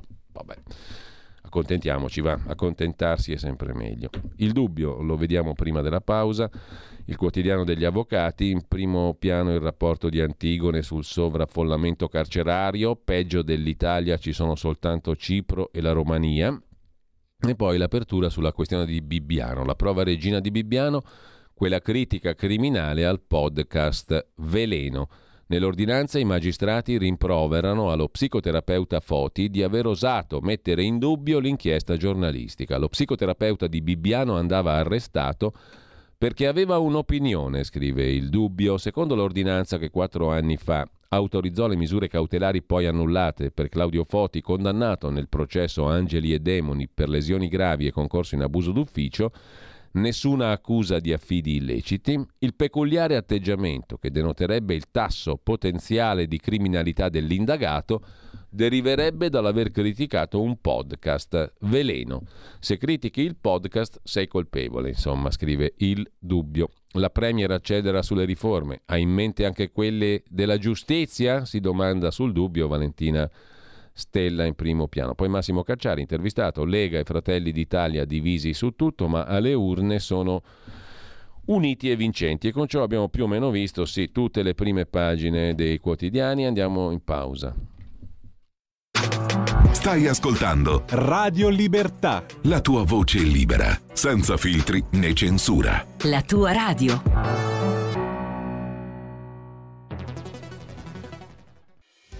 Quotidiano di Sicilia, il quotidiano d'Italia, l'informazione che ribalta i luoghi comuni, una vera visione dei fatti, l'Italia vista da sud. Ogni siciliano che vive in Italia e nel mondo è una risorsa, è protagonista della crescita della nostra nazione dai forza alla crescita della nostra isola, abbonandoti al QDS digitale più archivio a soli 99 euro annui. Quotidiano di Sicilia, il quotidiano d'Italia, una scelta di valore.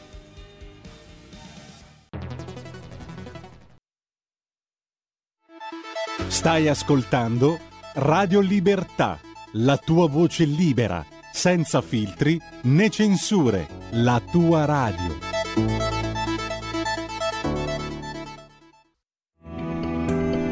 Il meteo.it presenta le previsioni del giorno. Atmosfera instabile su parte dell'Italia, soprattutto al nord-ovest e al centro-sud, temperature senza particolari variazioni. Nella prima parte della giornata condizioni piuttosto dinamiche al nord-ovest, dove potranno verificarsi diversi temporali. Qualche piovasco inoltre sulle isole maggiori e al centro. Nel pomeriggio tempo via via più instabile al centro-sud e ancora una volta al nord-ovest, mentre andrà meglio sul resto dell'Italia. Per ora è tutto da ilmeteo.it dove il fa la differenza anche nella nostra app. Una buona giornata da Lorenzo Tedici. Avete ascoltato le previsioni del giorno. Un mondo oltre l'immaginazione un viaggio oltre ogni confine. Comincia l'avventura. Hai solo un'ora. Con Vincent. Movie Time. Ogni sabato dalle ore 16. La prossima volta che vai in vacanza, sia così gentile da farci sapere dove va. Se ti dicessi dove vado, non sarebbe una vacanza. Ed eccoci qua, allora abbiamo visto le prime pagine, adesso sfogliamo insieme a voi mentre voi vi fate caffè, sigaretta e tutti i vizi e le perversioni che vi aggradano questa mattina. Mentre voi fate tutto questo, noi sfogliamo, noi, noi, io, voi, es, essi, tutti quanti, sfogliamo insieme i giornali ehm, così, en passant, eh, molto liberamente, molto scioltamente, con molta souplesse, eleganza, eccetera, eccetera. Se poi volete intervenire, fatelo perché teniamo le linee aperte, ma mi raccomando interventi brevi e interventi succosi, mm, diciamo 10-15 secondi, non di più perché sennò dopo ci annoiamo tutti, diventano dei comizi, sono sempre quelli, bla bla bla. Quindi le linee sono aperte 02 92 94 72 22. Siate sapidi, veloci, rapidi, efficaci, pungenti, quello che volete, però brevi e sintetici, belli, veloci, smart siate un po' così come l'intelligenza artificiale, efficaci, mm, chiari, limpidi, svelti.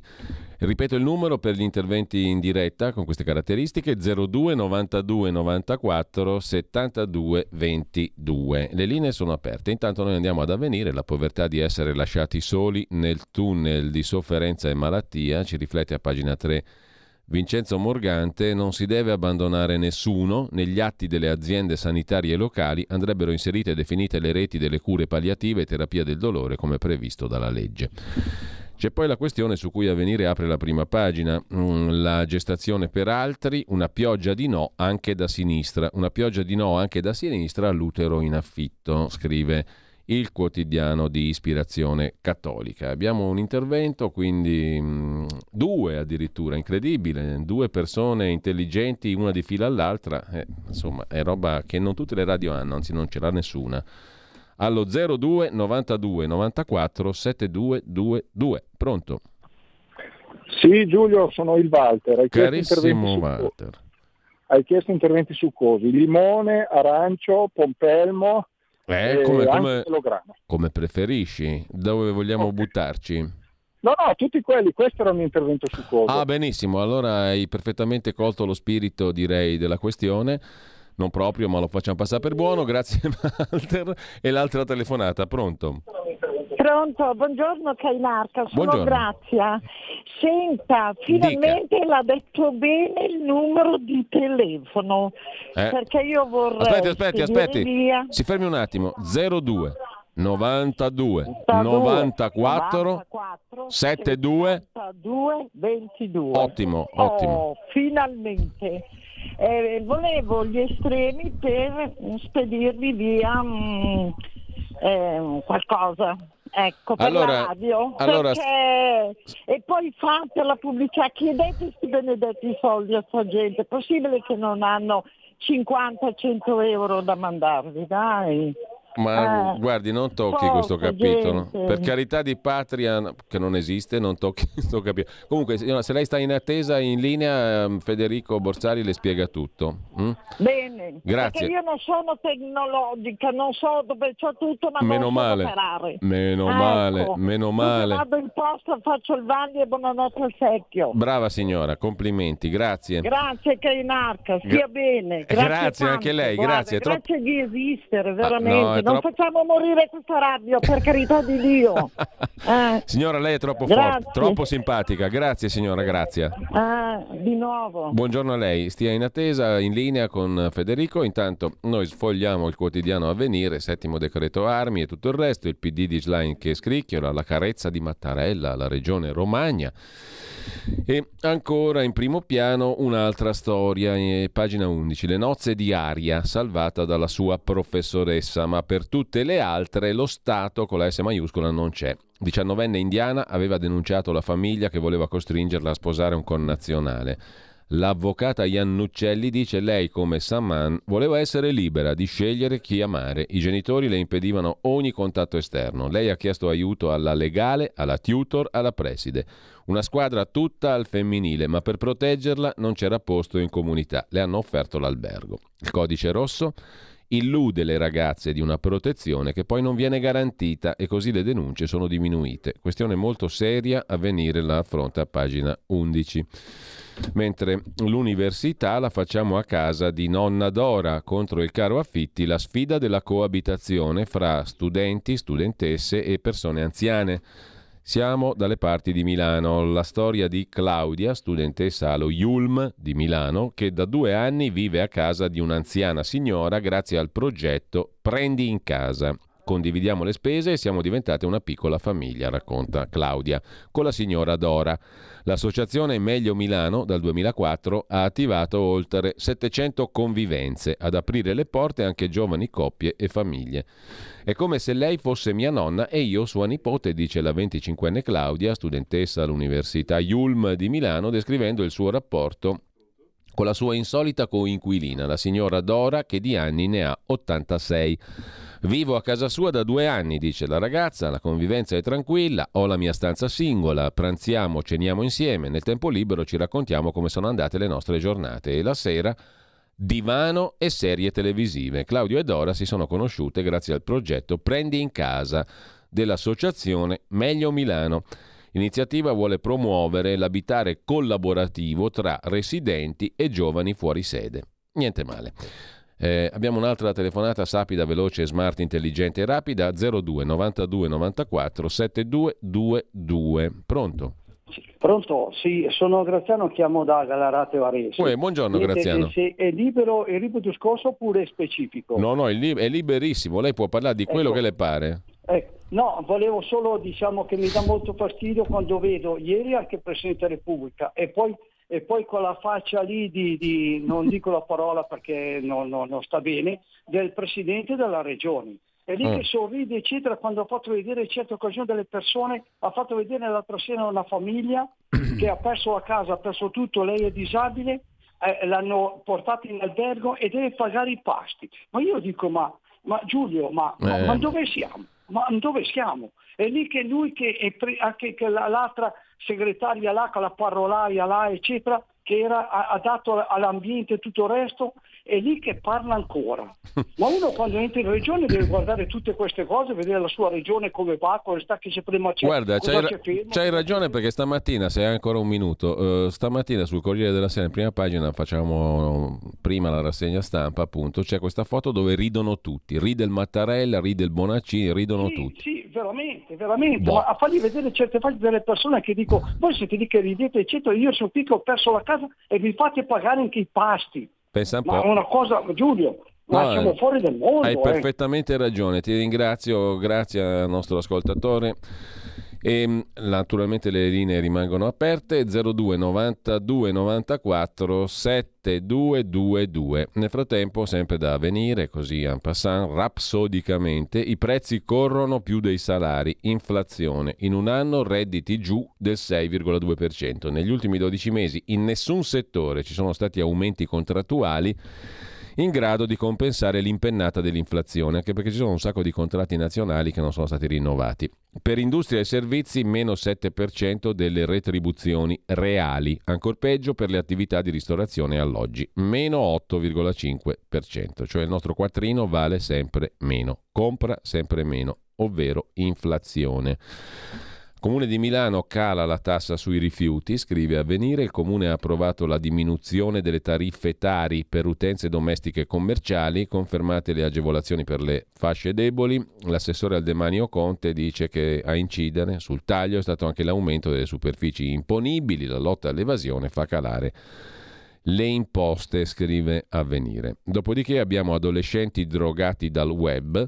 Sempre in cronaca lombarda del quotidiano cattolico, in 100.000 sono sconnessi dalla realtà. Uno degli effetti più gravi del post-pandemia, l'uso incontrollato della tecnologia. Vediamo però un po' anche il Corriere della Sera nelle sue pagine interne. Pagina 2, pagina 3, sui droni che arrivano fino a Mosca, escalation bellica, Mattarella nelle zone alluvionate, il procuratore capo di Bologna che dice l'indagine sull'alluvione è inutile, è dura individuare responsabilità, ma su questo ci sarebbero delle interessanti cose da dire perché chi ha gestito il territorio, chi ha stracostruito, chi ha stracementificato le cooperative famose dei compagni, e cooperative edilizie, eccetera, eccetera, non hanno alcuna responsabilità e chiaramente anche le amministrazioni regionali, locali, eccetera. Il cemento a quanta gente è piaciuto, alle- oltre che alle cooperative medesime di cui sopra? Quale politiche urbanistiche sono state realizzate in quelle zone? Insomma, è interessante. Se si indaga sulla Covid, perché non si può indagare anche sulla gestione del territorio che poi reagisce così male alle sollecitazioni della pioggia? Il sacrificio dell'agricoltore, l'omaggio del presidente Mattarella, la dura partita di Ellie Schlein, la tensione nel Partito Democratico, sempre sfogliando il Corriere della Sera, e poi Salvini che ha rilanciato una sua foto eh, con eh, l'incaricato d'affari degli Stati Uniti a Roma, Sean Crowley, l'ambasciatore dell'ambasciata americana, davanti al ponte, al- anzi al, um, al plastico del ponte sullo stretto di Messina. Salvini lavora già sul voto del 24, scrive il Corriere della Sera, i piani per pesare di più a Strasburgo. E poi c'è l'intervista al capogruppo di Forza Italia Barelli, elettori uniti, motivati, il fatto importante, eccetera. Mi pare che ci siano due telefonate, ben due allo 02 92 94 7222. Pronto? Pronto, buongiorno Giulio. Buongiorno. Sono Aldo da Bergamo. Ciao Aldo. volevo parlare della sicurezza. Mm. Io sono stato dieci giorni in Ungheria, non so, una città, ehm, una nazione stupenda, pulita. Si girava la sera tranquilli, ragazzi gentilissimi che ci siamo persi in metropolitana, ci hanno indicato dove andare, che pullman prendere, che tram prendere, eh, non sporca.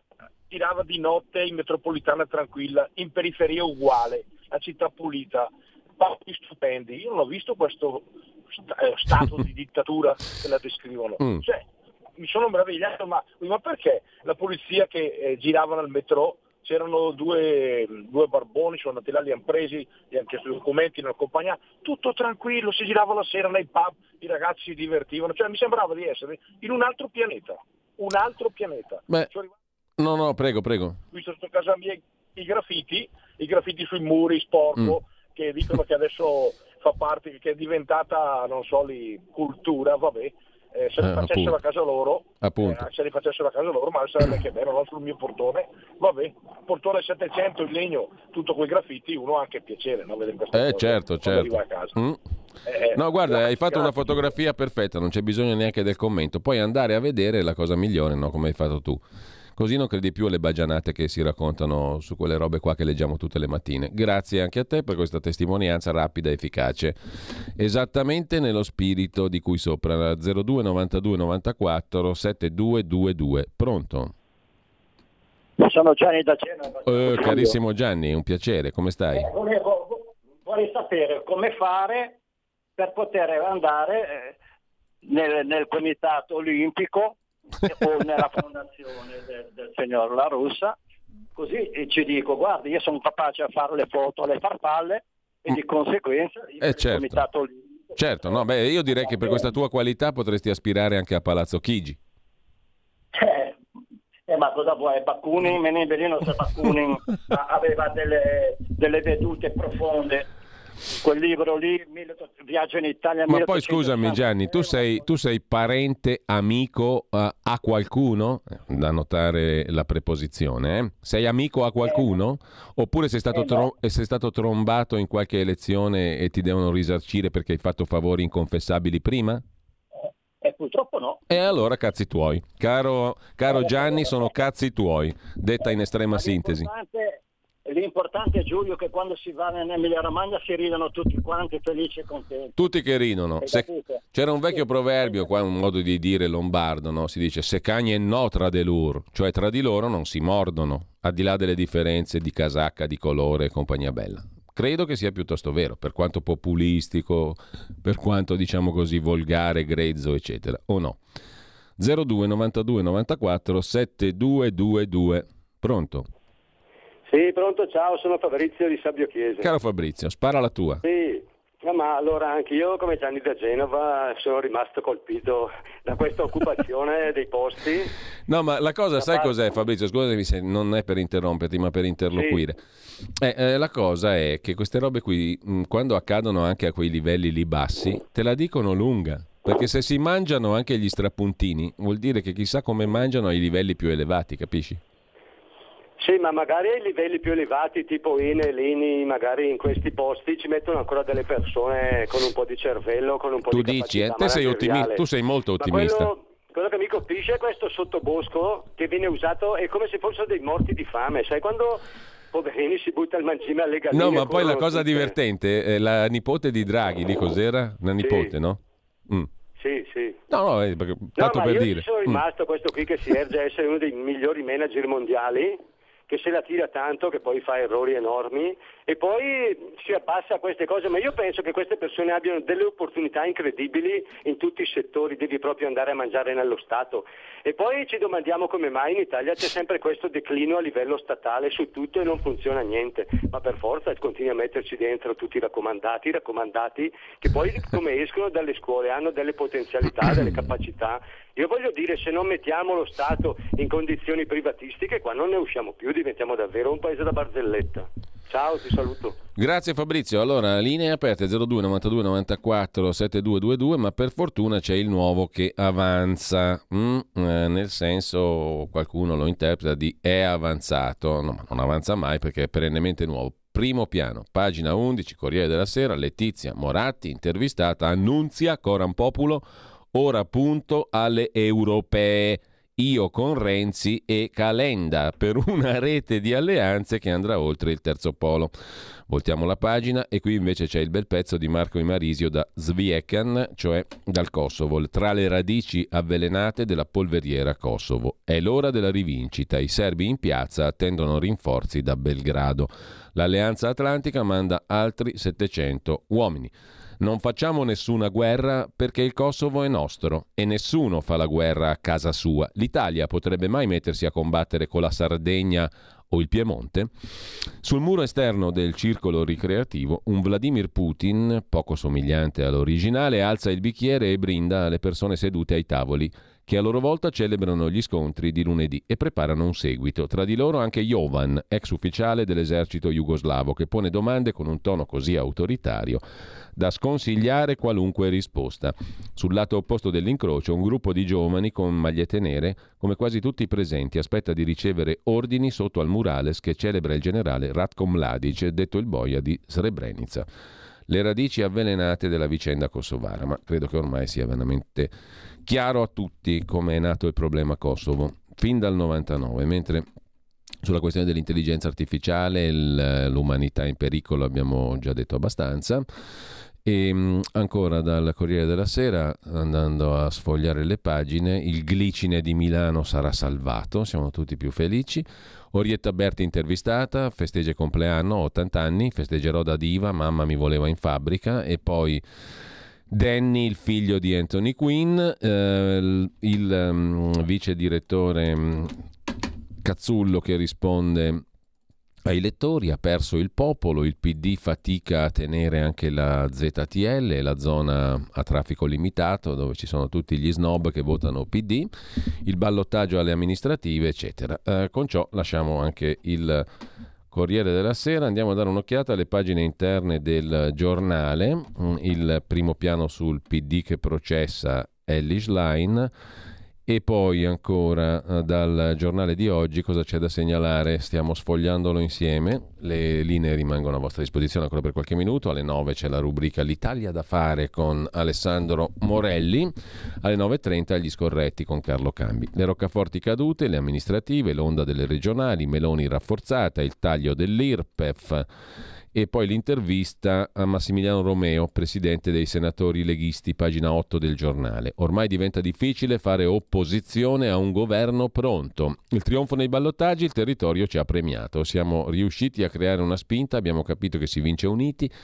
La sinistra ci ha contrastato di più certi organi di stampa che non i partiti. Stiamo lavorando con i piedi per terra come Lega, strategia vincente. Così il giornale riassume la chiacchierata con Massimiliano Romeo. Felice Manti si occupa di abuso d'ufficio, primi sì dei pubblici ministeri sulla riforma in Commissione Giustizia. Entro la prossima settimana il testo per rivedere il reato di abuso d'ufficio e traffico di influenze illecite. Staremo a vedere. Mattarella vola in Emilia, anche il giornale se ne occupa. E poi il MES, arriva la resa dei conti, un mese per trovare la quadra, come si dice con espressione super abusata. C'è da segnalare anche l'articolo di Gian Michalessin sulla questione dell'Ucraina e le parole del ministro della difesa Crosetto al Copasir, il comitato di controllo sui servizi segreti, contraerea e lanciarazzi sono le armi italiane. Le ipotesi sul tavolo con altri sistemi di lancio multipli, aspide, spada, bla bla bla, insomma armi italiane all'Ucraina, il settimo pacchetto di aiuti militari.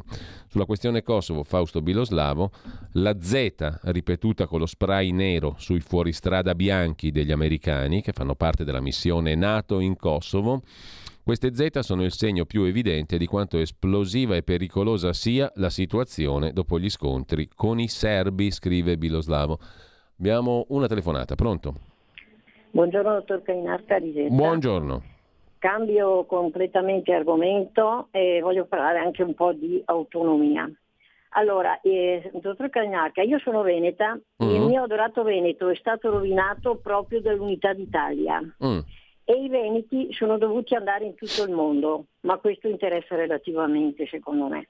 Dunque, da modesta esperta di storia, dico questo, dottor Cainarca. Sì. Il, tricolore, il tricolore è una copiatura della bandiera francese voluta dai giacobini di Napoleone ed è stato cambiato l'azzurro con il verde. In quanto al famosissimo inno tanto adorato, io mi avvalgo dell'articolo 21, mi sembra di questa ancora vigente Costituzione, che garantisce libertà di pensiero a tutti i cittadini. Mm.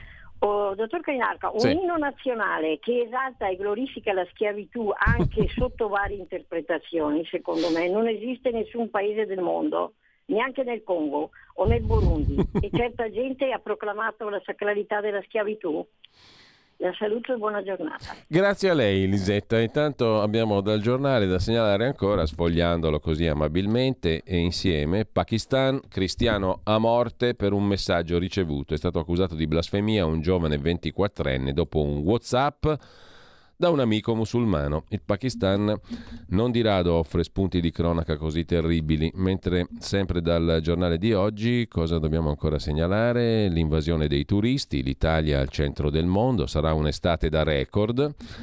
Non fate le vacanze in Italia perché sennò vi pelano peggio dell'anno scorso, ve lo dico io, e sarò buon profeta, vedrete. Mentre Stellantis si dà la scossa e prepara l'hub in Algeria per le batterie e compagnia bella. Mentre c'è un'altra telefonata e la sentiamo subito. Pronto?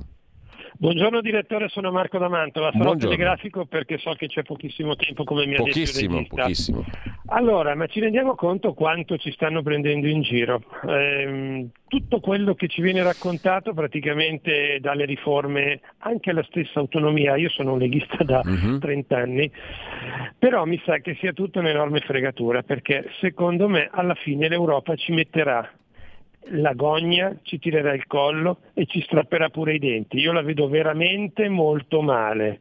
Grazie, ciao. Staremo a vedere. Intanto pausa e poi l'Italia da fare con Alessandro Morelli.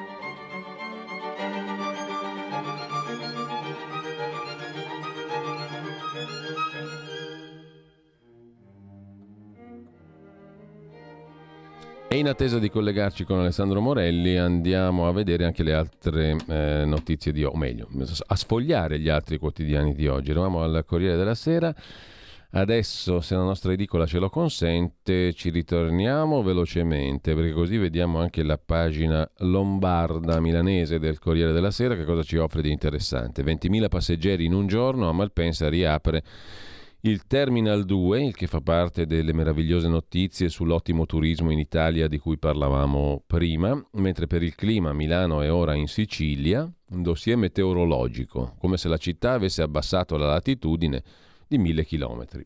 Non ci pare qua, però insomma sarà così, crediamoci, facciamo finta di crederci.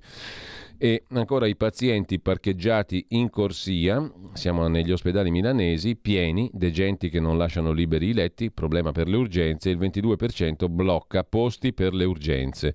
Tempi e costi extra in ospedale, senza famiglie o residenze per anziani, c'è chi rimane anche un anno. Il problema sanità andrebbe veramente comunque affrontato con grande energia, al di là di tutto anche nelle regioni migliori come senza dubbio è la Lombardia sotto il profilo sanitario per molte cose, per altre credo ci sia molto da fare, mentre sulla riduzione della Tari il comune approva lo sconto per le famiglie, indagati i vigili del pestaggio. Sala propone il, discipli- il, procedimento disciplinare per coloro che picchiarono il trans. Tre dei quattro agenti accusati di lesioni aggravate dall'abuso della pubblica funzione. Lasciamo con ciò il Corriere della Sera, andiamo a dare un'occhiata anche alle pagine interne della Verità di Belpietro, il cui titolo d'apertura abbiamo visto prima, dedicato alla Schlein, anche lì, e alle contrapposizioni alla segretaria all'interno del suo stesso partito. Pagina 2, pagina 3 abbiamo appunto gli articoli dedicati ai compagni in estinzione. La minoranza del PD gongola e dà il via alla fase di logoramento. Come sostiene il direttore Belpietro, al di là dei colori, Ellie Schlein è già fuori moda. C'è un pezzo sulla Lega, pagina 3, Lega di lotta o di governo nell'Unione Europea, il bivio di Salvini per le europee. Il Carroccio dovrà scegliere se agganciarsi all'asse Partito Popolare Europeo Conservatori di Meloni o rimanere scettico, scrive la verità. Mattarella che fa visita agli alluvionati e prova a rianimare Bonaccini è l'interpretazione politica della verità e il PD appeso al MES. Dal 30 giugno in aula si discute la ratifica del Fondo Salva Stati. PD e Terzo Polo esultano. Nel centrodestra c'è l'incognita Forza Italia. Forza Italia sarà pro o contro il MES. E poi le Virostar che fanno danni in Romagna. I turisti disdicono, temono i germi, dicono gli albergatori. I tedeschi chiedono se per venire qui servono vaccino e mascherine, con la foto del celeberrimo infettivologo Matteo Bassetti di Genova. E sempre dalla verità di oggi, Daniele Capezzone è molto critico sulla proposta della ministra Santanché e del turismo sugli affitti brevi, un brutto autogol. Norme contro i proprietari di casa. Passo falso della Santanché, una bozza di disegno di legge prevede che la durata minima del contratto turistico di locazione sia di almeno due notti, è una regola illiberale. Per aiutare gli alberghi si spinge il nero. C'è poi la questione della follia Euro 7 sulle automobili, patto Roma-Parigi, l'inaugurazione della prima Gigafactory europea in Francia è stata l'occasione per l'adozione di una linea comune Italia, Francia, Germania per evitare altre norme restrittive sulle auto. Mandato forte al ministro Urso che va negli Stati Uniti a parlare di AIRA e di rapporti con Pechino. E sempre dalla verità di oggi, il Kosovo, nell'analisi di Francesco Borgonovo, siamo a pagina 13, Kosovari, una tirannia senza rappresentanza, dice il segretario del Partito Popolare Serbo Jovan Palalic. Pristina, cioè il Kosovo albanese, non ha mai rispettato i patti del 2013. I gesti ostili, da bruciare le nostre bandiere, a imporre le loro targhe, mirano a rendere impossibile per noi di vivere lì e a far diventare quella terra completamente albanese. E sempre dalla verità di oggi, domani si vota sui proiettili per l'Ucraina, ma le aziende non si fidano dell'Unione Europea, verso l'ok dell'Europarlamento ai fondi per le munizioni, i democratici contro l'uso dei soldi del PNRR. Si scatena la guerra dei droni, Putin bombarda l'Ucraina che replica e colpisce Mosca. Poi c'è una intervista al promotore del referendum ripudia la guerra, Enzo Pennetta. I grandi media e i partiti ignorano il popolo che è contrario alle armi. Un'intera pagina è dedicata all'allarme sull'intelligenza artificiale ispirato dal Pentagono, scrive Camilla Conti. Freniamo o rischiamo l'estinzione. In una lettera aperta firmata da più di 350 manager del settore, tra cui i responsabili di Google e Microsoft, si chiede di intervenire sull'intelligenza artificiale. Dietro c'è però la difesa e la paura di perdere i fondi. L'intelligenza artificiale come minaccia all'umanità, rischio sociale come le pandemie e le guerre nucleari. In questa lettera firmata dai leader del settore, ci sono firmatari illustri, eccetera. Il documento è stato pubblicato alla vigilia della quarta riunione ministeriale del Consiglio per il commercio e la tecnologia Stati Uniti-Unione Europea che si tiene oggi in Svezia. Mm, eh, e mm, questo organismo mm, è un forum nel quadro del quale le parti, Unione Europea e Stati Uniti, coordinano i loro approcci e affrontano le questioni tecnologico-commerciali. Durante la riunione si parlerà anche delle regole per l'intelligenza artificiale. I riflettori del settore sono accesi sulle mosse europee, ma anche su quelle degli Stati Uniti e sottolinea la verità, questo allarme è stato ispirato dal Pentagono. La difesa americana ha paura di perdere i fondi per il settore. Nel documento si fa notare l'assenza di Zuckerberg e dei dirigenti di Meta. I capi militari americani osservano ChatGPT sembra autorevole anche se sbaglia.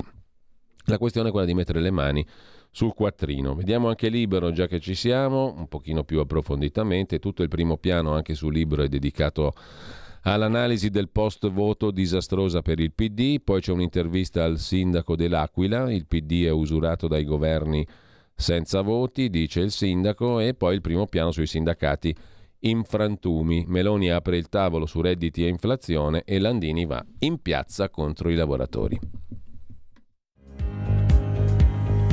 Avete ascoltato la rassegna stampa.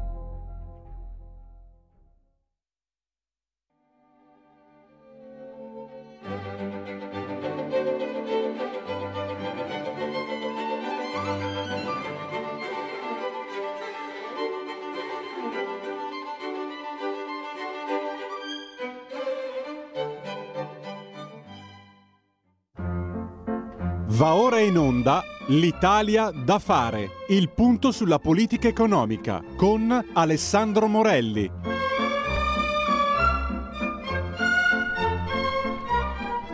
Nel frattempo abbiamo ricordato 31 maggio 1809 Franz Joseph Haydn, genio della musica ehm, austriaco, moriva proprio oggi appunto e abbiamo ascoltato il primo movimento, l'allegro del suo quartetto d'archi Emperor. Lo potete ascoltare solo su Radio Libertà e nessun'altra radio del globo terracqueo e infatti lo avete ascoltato. Buongiorno ad Alessandro Morelli che mh, mm, eh, ringrazio e che saluto. Alessandro, buona giornata. Buongiorno Giulio, buongiorno. Sottosegretario alla Presidenza del Consiglio, si occupa per tutti noi di programmazione e coordinamento della politica economica. Un gran lavoro da fare Alessandro, come da titolo di questa rubrica. Ti lascio subito l'onere, l'onore dell'illustrazione del da farsi, degli argomenti che sono in primo piano in questo, in questo periodo, in questo momento. Poi ho visto che ti sei occupato anche di alcune altre cose molto stimolanti, delle quali magari poi riusciamo a parlare eh, nel corso di questa puntata. Prego, cosa c'è sul tavolo? Cose da fare, allora innanzitutto l'approvazione del uh, decreto sullo stretto, come sapete insomma una, una operazione che eh, è un'operazione di visione tra tutti, perché ho sentito e sento ancora delle polemiche riguardanti eh, questa operazione riguardo alla eh, mancanza di priorità eh, su una eh, di questo genere. Eh, sento dire, beh ma se non si fanno le opere connesse chiaramente al ponte, evidentemente il ponte diventa un unico ma all'interno una cosa eccezionale all'interno di una mancata rete infrastrutturale.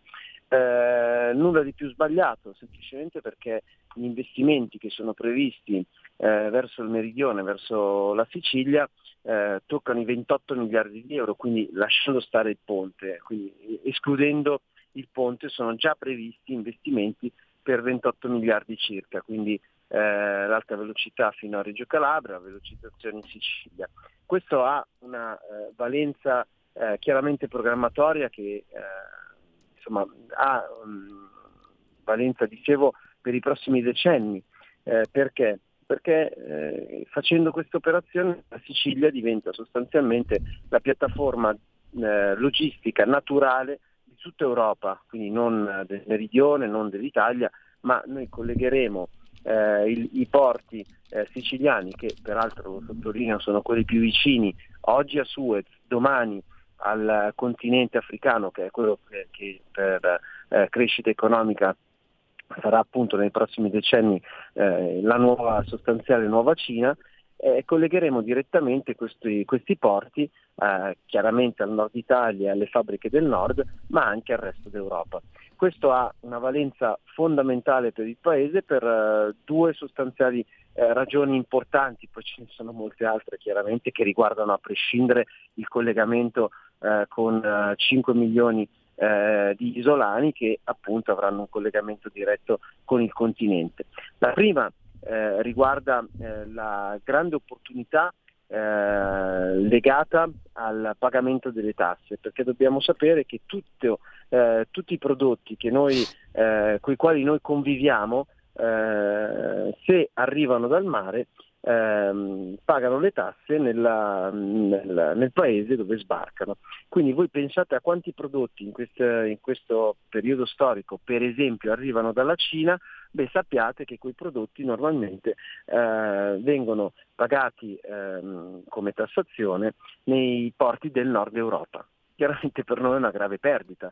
Pensate quanto, eh, quanto gettito mancato eh, per l'Italia. Ecco, dando l'opportunità di avere il porto di sbarco più vicino e collegato col resto d'Europa proprio in Italia eh, avremo eh, chiaramente una grande crescita economica legata alla tassazione. Il secondo eh, aspetto importante, eh, chiaramente, ribadisco e sottolineo il collegamento con, comunque con 5 milioni eh, di persone, è il fatto che eh, finalmente avremo eh, un'opportunità in più sia sul fronte del turismo e eh, chiaramente dello sviluppo economico di territori che oggi purtroppo per mille ragioni che sono esogene dalla nostra volontà sono ancora eh, a un livello di arretratezza rispetto ad alcune aree d'Europa e del Paese. Bene, questo è un punto senza dubbio importante. Mm, e, mm, ho visto che però c'è un'altra questione che devo dire ha molto interessato stamani i nostri ascoltatori e ascoltatrici. È una notizia che dà il tempo di Roma e che ha a che fare con i sospetti di Matteo Salvini. Il titolo del pezzo che la racconta è questa qui. Per la Fondazione Milano Cortina, no? Sembrerebbe una vicenda minore, però molto spesso, Alessandro, dalle vicende minori si capisce qual è la cultura politica e la prassi di un paese più o meno civile, no? Allora, nella Fondazione Milano Cortina compaiono una serie di personaggi che sono figli di, parenti di, trombati da, riciclati di, eccetera, eccetera, compresa la nipote di Mario Draghi e mh, mm, il figlio di La Russa, l'ex segretaria di La Russa e via dicendo. Nomi famosi, sospetti di Salvini, ci scrive il Tempo stamani. Vogliamo magari, non so se ne sai qualcosa di più, spiegarci che cos'è questa fondazione Milano Cortina che si occupa dell'evento del 2026 e, e mh, mm, che tipo di, di, di, di, attività svolge? Sono retribuite queste mansioni? Cosa, di che cosa si occupa? Mm, noi abbiamo letto che Matteo Salvini vuole vederci chiaro. Allora, eh, sì, eh, chiaramente la vicenda eh, mi, è, mi, è, nota perché come sai insomma, sul tema delle Olimpiadi eh, ho seguito l'argomento mm. da milanese in quanto eletto a Milano, da milanese in quanto cittadino milanese e da parlamentare che ha lavorato per portare questo grandissimo risultato, un evento internazionale che ridarà eh, nuovamente lustro al territorio milanese e alla Lombardia eh, dopo Expo 2015 e, dall'altra parte valorizzerà i territori, in particolare nel Veneto, che hanno la necessità di essere eh, infrastrutturati in maniera solida. Quindi investimenti eh, importantissimi dal punto di vista infrastrutturale, oltre 2 miliardi di euro per Lombardia, Valtellina in particolare e eh, il Cadore e dall'altra parte eh, abbiamo, eh, come dicevo, una grande opportunità di vetrina internazionale. Eh, come funziona la fondazione? Ma, eh, noi vinciamo sostanzialmente nel 2019 dopo una battaglia che la Lega fa nel governo giallo-verde per mm. ottenere le Olimpiadi eh, di Milano Cortina, eh, vinciamo, vengono assegnate le Olimpiadi appunto nel 2019. Eh, grande giubilo e gloria, sostanzialmente vi ricordo all'epoca c'era il governo giallo-rosso, quindi per merito della Lega arrivano le, eh, le Olimpiadi. Nel governo giallo-rosso eh, la decisione è quella di costituire due, eh, due enti che saranno i protagonisti delle Olimpiadi. Il primo appunto è la fondazione che ha il ruolo di organizzare i giochi, dal marketing alla eh, bigliettazione, alla, ai contratti con gli sponsor, eh, fino all'organizzazione dei volontari che saranno eh, chiaramente migliaia messi eh, che si metteranno a disposizione per le giornate degli eventi. Dall'altra c'è la società olimpica, che è quella che deve fisicamente realizzare le opere infrastrutturali. Ehm, che cosa avviene? Ripeto e ribadisco, sottolineo, governo mm. giallo-rosso. Avviene che la fondazione viene costituita praticamente subito. Il, l'amministratore delegato si chiama Novari, viene, eh, insomma, ha una lunga storia di amministrazioni, di CDA, eh, era per esempio il, l'amministratore delegato di Tre, vi ricorderete, la compagnia telefonica fallita eh, che appunto insomma, hanno, lasciato, hanno lasciato poi eh, sono, è andata finita in mani cinesi. Ehm, quindi viene scelto questo Novari, ribadisco e sottolineo governo giallo-rosso. Per quanto riguarda la società olimpica, quella che deve costruire le opere, infrastrutturale, quindi per esempio eh, la variante di Sondro, la variante di Cortina, di Longarone, eh, tre varianti eh, che riguardano sempre la, statale Alemagna che porta appunto a Cortina, l'allargamento della statale 20, eh, 36 scusate, ehm, fino a, da, da, Giussano a Civate, ehm, insomma una serie di grandi opere, eh, grandi e piccole opere, ma comunque eh, importanti eh, per questi territori per arrivare in maniera diciamo, più comoda e rapida verso eh, i luoghi delle Olimpiadi, che rimarranno chiaramente infrastrutture a servizio eh, dei territori eh, protagonisti eh, delle Olimpiadi, beh, eh, purtroppo, governo giallo-rosso, il ministro De Micheli, così facciamo nomi e cognomi, PD, si dimentica letteralmente di costituire la società, eh, che ha eh, delle criticità, potete immaginare, cioè la realizzazione della, della, variante di Cortina che prevede un, um, un traforo sostanzialmente eh, di chilometri, è evidente che insomma, ha delle, delle, necessità tempistiche, tecniche eh, che sono direttamente legate a quando iniziano le opere. Insomma, il PD si dimentica, purtroppamente direbbe qualcuno, eh, di costituire la società.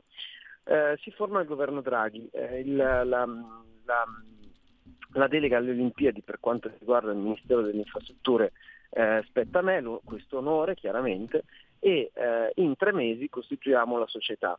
Eh, che chiaramente deve, sconta un ritardo di due anni, cioè alla nascita, al momento zero, eh, sconta un ritardo di due anni nella realizzazione delle opere. Chiaramente facciamo eh, i salti mortali e, e, in questa fase stiamo eh, cercando di portare a casa il maggior risultato, il miglior risultato possibile, il maggior numero di opere. Per tornare alla fondazione, sì. Eh, la fondazione, eh, il governo Draghi ancora, ehm, diciamo su spinta prima tra tutti mia, anche se non avevo direttamente la delega, e eh, in generale di tutti i componenti eh, del governo eh, della Lega, eh, sottolineiamo come la Fondazione purtroppo non, sia, non stia ottenendo i risultati che eh, erano previsti e che tutti quanti avremmo desiderato.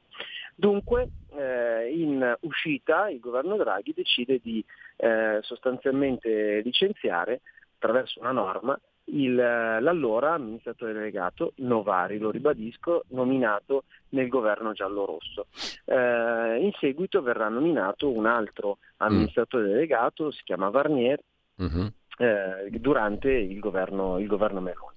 Eh, detto questo, è evidente che nel periodo nel quale eh, il, l'amministratore delegato Novari, c'era il governo, inizialmente il governo giallo-rosso, quello che ha costituito la fondazione, beh insomma ci sono state eh, delle, importanti, delle, importanti, nomine eh, interne alla, alla fondazione.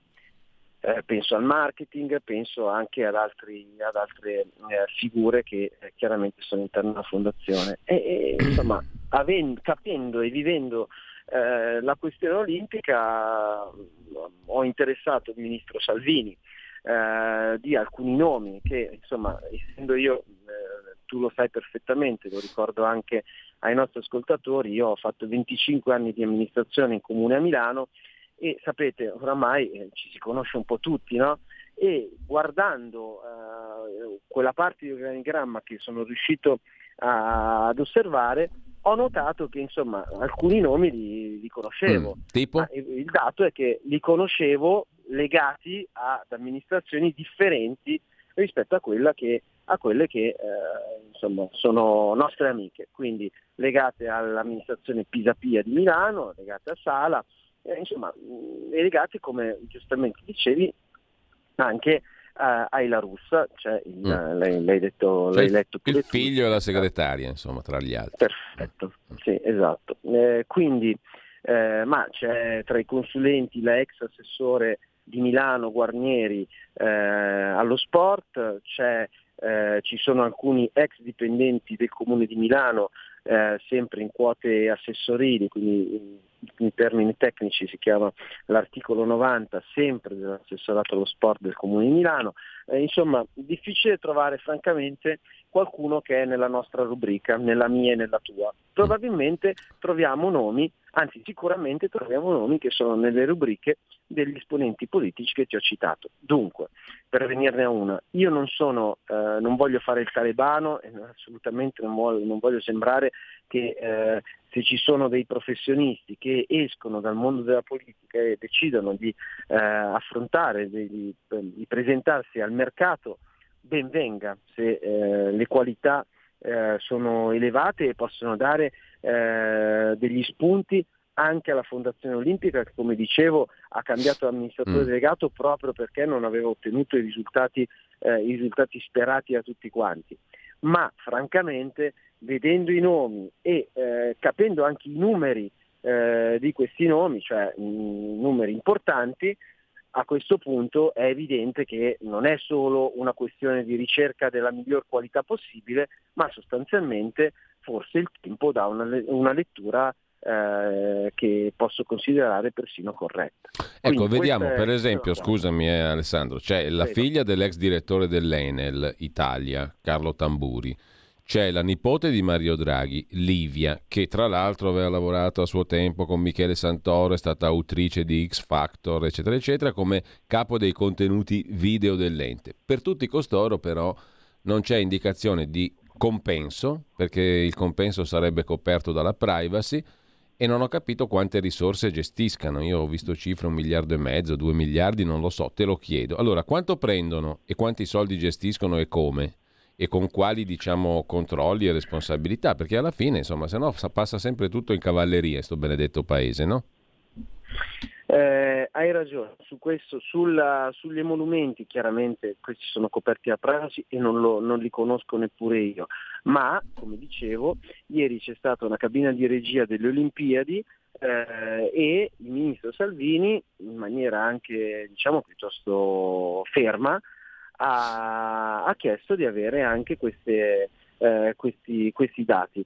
È evidente che insomma, mh, ieri il tutto nasce, ti dico, perché eh, vengo a sapere che una ex candidata del Partito Democratico viene assunta, mi sembra proprio con, ruolo, eh, con un ruolo di responsabilità nella, nell'area marketing e all'ingresso della, della mm. cabina di regia che si tiene a Palazzo Chigi eh, condivido con Matteo questa, questa mia informazione. Eh, chiaramente Matteo, come dicevo, ci ha messo il carico da vicepresidente del Consiglio, eh, appunto affermando in maniera molto chiara e netta lì, eh, in quella sede, di voler eh, essere eh, informato rispetto appunto alle richieste che mi facevi anche tu, assolutamente mm. legittime e di buon senso.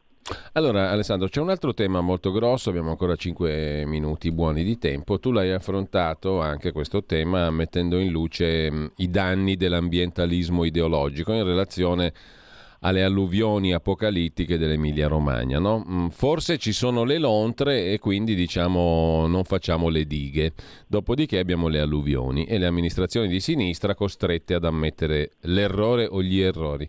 Prendo spunto da questa tua osservazione, Alessandro, per porre il problema in termini politici, come hai fatto tu del resto. No? Allora, eh, ci è sempre stato detto che l'Emilia-Romagna era un territorio ben amministrato, no? modello di efficienza sotto tutti i profili, le scuole, la sanità, la gestione del territorio, compagnia bella, il turismo e via dicendo.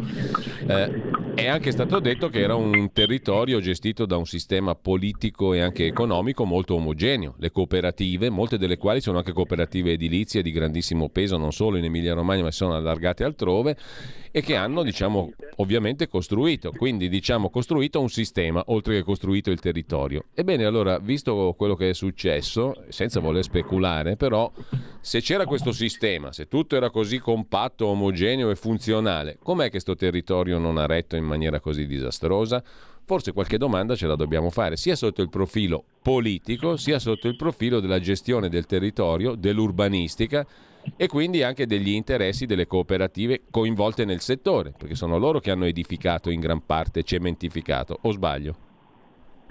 Cementificato eh, grazie a permessi che le amministrazioni pubbliche hanno dato. Appunto. Quindi il fatto vero, eh, secondo me, ma che esemplifica in maniera proprio plastica eh, anche eh, la realtà emiliana o comunque la realtà anche mediatica che abbiamo eh, visto in, questi, in, queste settimane.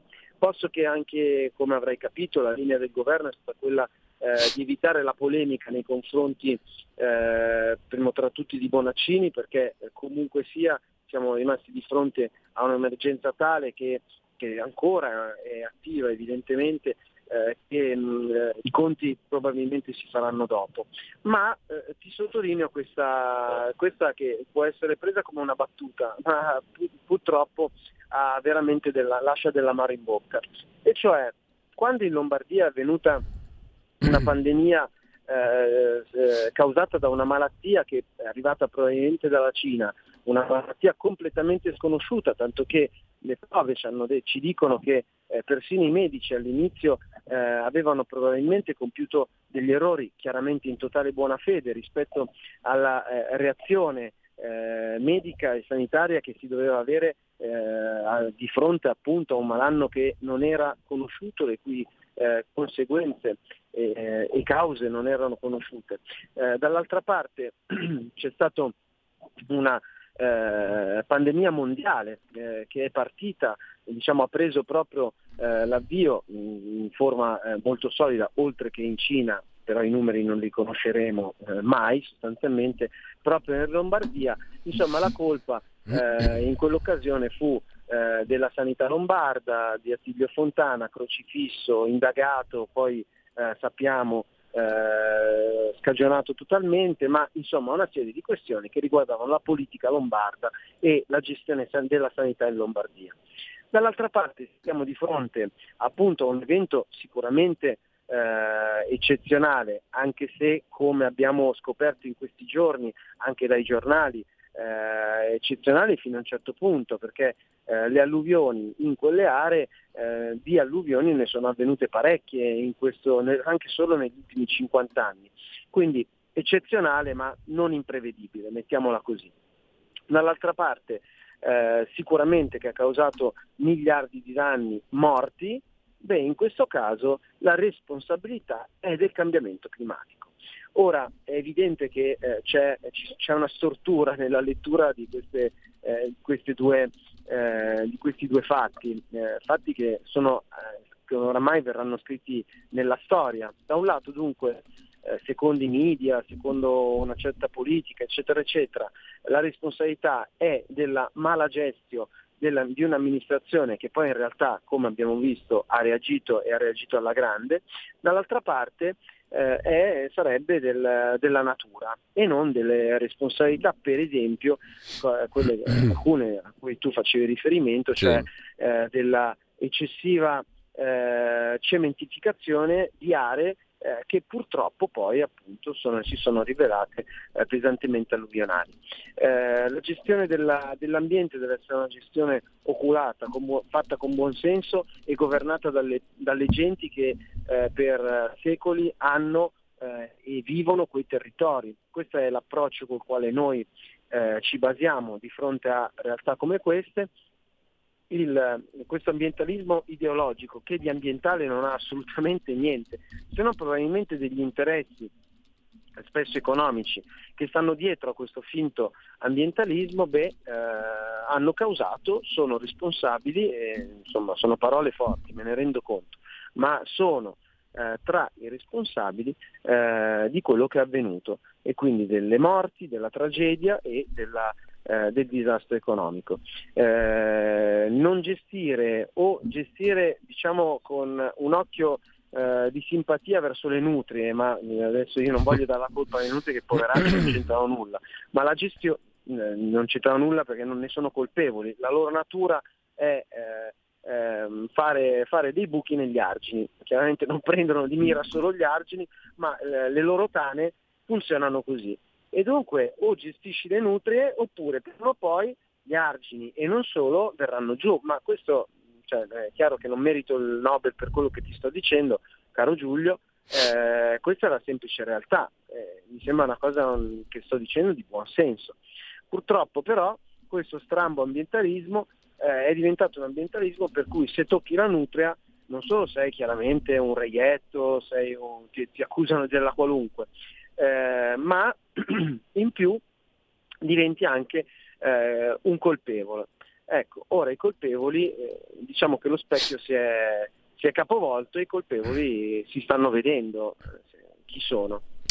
Allora, dobbiamo salutarci qua con, a proposito di Emilia Romagna, un diciottenne ucciso a coltellate in stazione a Reggio Emilia, un diciottenne tunisino, di nazionalità tunisina, eh, i carabinieri stanno indagando. Grazie Alessandro Morelli e buon lavoro, buona giornata Alessandro. Grazie a tutti voi e buon ascolto ai nostra Radio Libertà. Avete ascoltato l'Italia da fare.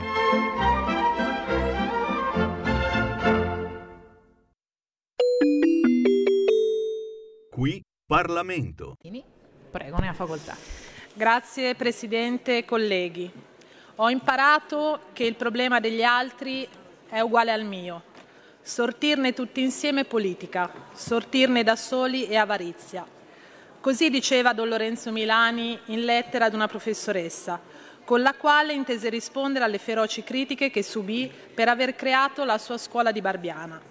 Nel dicembre del 1954, a causa di screzi con la curia di Firenze, che lo riteneva troppo franco e poco cauto nei toni, perché da prete era, dicevano, troppo vicino agli emarginati, venne mandato a Barbiana, come forma forse punitiva.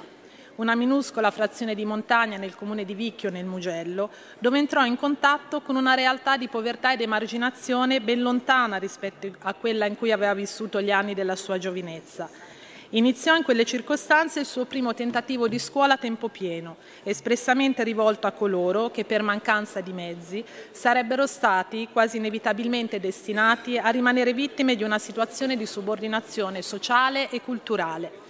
Gli ideali della scuola di Barbiana erano quelli di costituire un'istituzione inclusiva, democratica, con il fine non di selezionare, ma piuttosto di far arrivare tramite un insegnamento personalizzato tutti gli alunni a un livello minimo di istruzione, garantendo l'eguaglianza con la rimozione di quelle differenze che derivano da censo e condizione sociale. Era avanti 50 anni, insomma, e forse anche per questo non fu capito, anzi fu contestato sia dal mondo ecclesiastico che dal mondo laico. Rispose appunto con lettera ad una professoressa, uno scritto che fa riflettere, al di là delle posizioni politiche che se ne possono evincere, al di là che si condividano o meno tutti i contenuti. Però l'importanza della sua figura come presbitero, scrittore, docente ed educatore cattolico è indiscutibile. Pochi giorni fa ricorreva il centenario della sua nascita ed è nostro piacere, oltre che dovere, oggi celebrare la figura di un uomo non comune, controcorrente, a rebours direbbero i francesi, di un uomo che ha avuto visione, ma soprattutto il coraggio, il coraggio di non fermarsi a ciò che la società ritiene normale, poiché normale non sempre significa giusto o non migliorabile. Don Milani ci lascia molto sia in termini di opere che di ricordo, ma soprattutto ci lascia un esempio che travalica l'appartenenza politica è un esempio di coerenza, libertà, di lotta per i valori in cui un cittadino crede e da cui tutti noi dovremmo, dovremmo trarne spunto. Don Milani, nato a Firenze nella tos- mia Toscana, un grande toscano che la nostra regione ricorderà sempre. E concludo, Presidente, con la citazione da cui ero partita, rivolgendomi agli onorevoli colleghi. Non esistono problemi di destra, di centro o di sinistra, esistono problemi che sono di tutti. Poi esiste la politica che deve offrire spunti, deve offrire soluzioni. Ecco, quelle possono essere diverse, ma Don Milani ci dà un insegnamento. Alla fine occorre fare sintesi e uscirne insieme. Ho imparato che il problema degli altri è uguale al mio. Sortirne tutti insieme politica, sortirne da soli avarizia. E questo invito lo rivolgo a tutti, in primis a chi vi parla. Dobbiamo avere la responsabilità non solo di contestare ciò che non va, che è doveroso oltre che legittimo, ma sempre, sempre proporre una soluzione diversa.